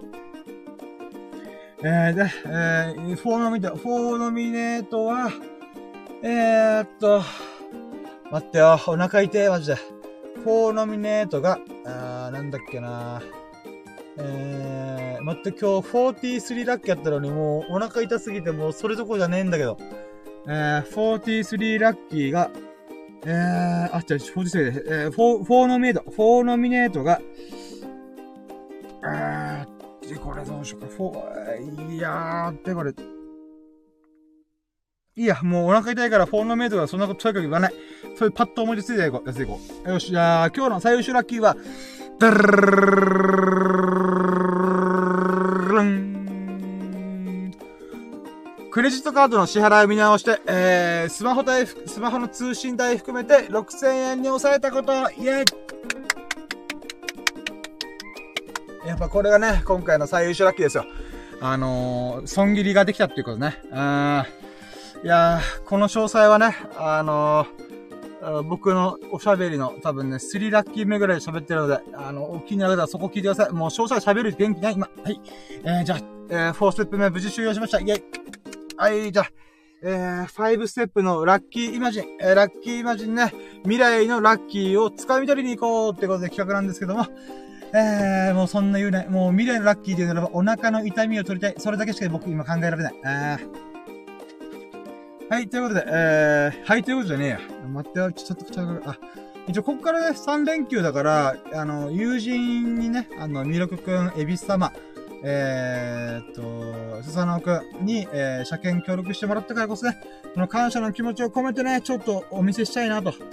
あの、皆さんのおかげで車検無事通りましたっていうのをね、っと店に行きたいなと。あこの3連休で誰かとゆくったりとか遊んだりとか、えー、番組の人がみんな集まるとかね、何かしらの時にタイミング合わせていけたらなと思っております。それが僕の、えー、ラッキーイマジンでございます。はい、もう、お腹の痛みがやばい。あ変なもん食ったかな、マジで。あ、やばい、バッテリーがもう残り20%だ。あバッテリー20%かよ。あ、もうじゃちょうど終わりの頃ですね。はい、ということで、えー、まとめに行きます。えー、最終ラッキー指数が300%、300%、イエーイということで。で、えー、ラッキーカウントが43、43個のラッキーがありました。イエーイということで。で、今日の最優秀ラッキーが、えー、クレジットカードの支払い回りを見直して、えー、約、えー、それ、1万いくらかぐらいから6000円まで下げた、下げれたこと、これが最優秀ラッキーでした。んで、えー、っと、なんだっけな。えー、ラッキーイマジンは、えー、っと、なんだっけな、えー、この感謝の気持ちを込めて、えー、車をお見せするっていうドライブをしようと思います。ドライブというか、友達と遊ぶ約束を取り付けようかなと思います。あと、お腹の痛みをなんとか減らす。うん。これが以上でございます。はい、ということで、えー、もう終わりに行きます。いや、なんとか今2時間13分だから、あ、なんとか時間間に合ったな。はい、ということで、えー、皆さん、えー、ここまで2時間13、15分に付き合っていただき、本当に本当にありがとうございます。えー、BGM つけた感じどうですかねまあ、リアクションをお聞きしたいし、僕も聞き直してどうだったかなっていうのをちょっと気になってます。んで、えー、面白かったなとか、いいなと思ってくれましたら、ハートマークやフォローをぜひとも何卒よろしくお願いいたします。そして、皆さんのコメントも随時お待ちしております。えーとね、そしてあなたのラッキーもお待ちしてますので、ぜひコメントや、えー、レター機能を使っていただけますと幸いです。はい、ということで駆け足で最後はもう言っておりますが、えー、皆様がほからかな日々と、えー、幸大きい日々を過ごすことを心の底から祈っています。Thank you for listening. Have a nice day. イエーイはい。ということで、えー、今回がラッキラジ記念すべきシャープ75回目、えー、ボンの倍数としてキリがいいね。75でした。はい。じゃあ75回目のラッキラジ、本当にお聞きいただき、本当に本当にありがとうございました。では、終了。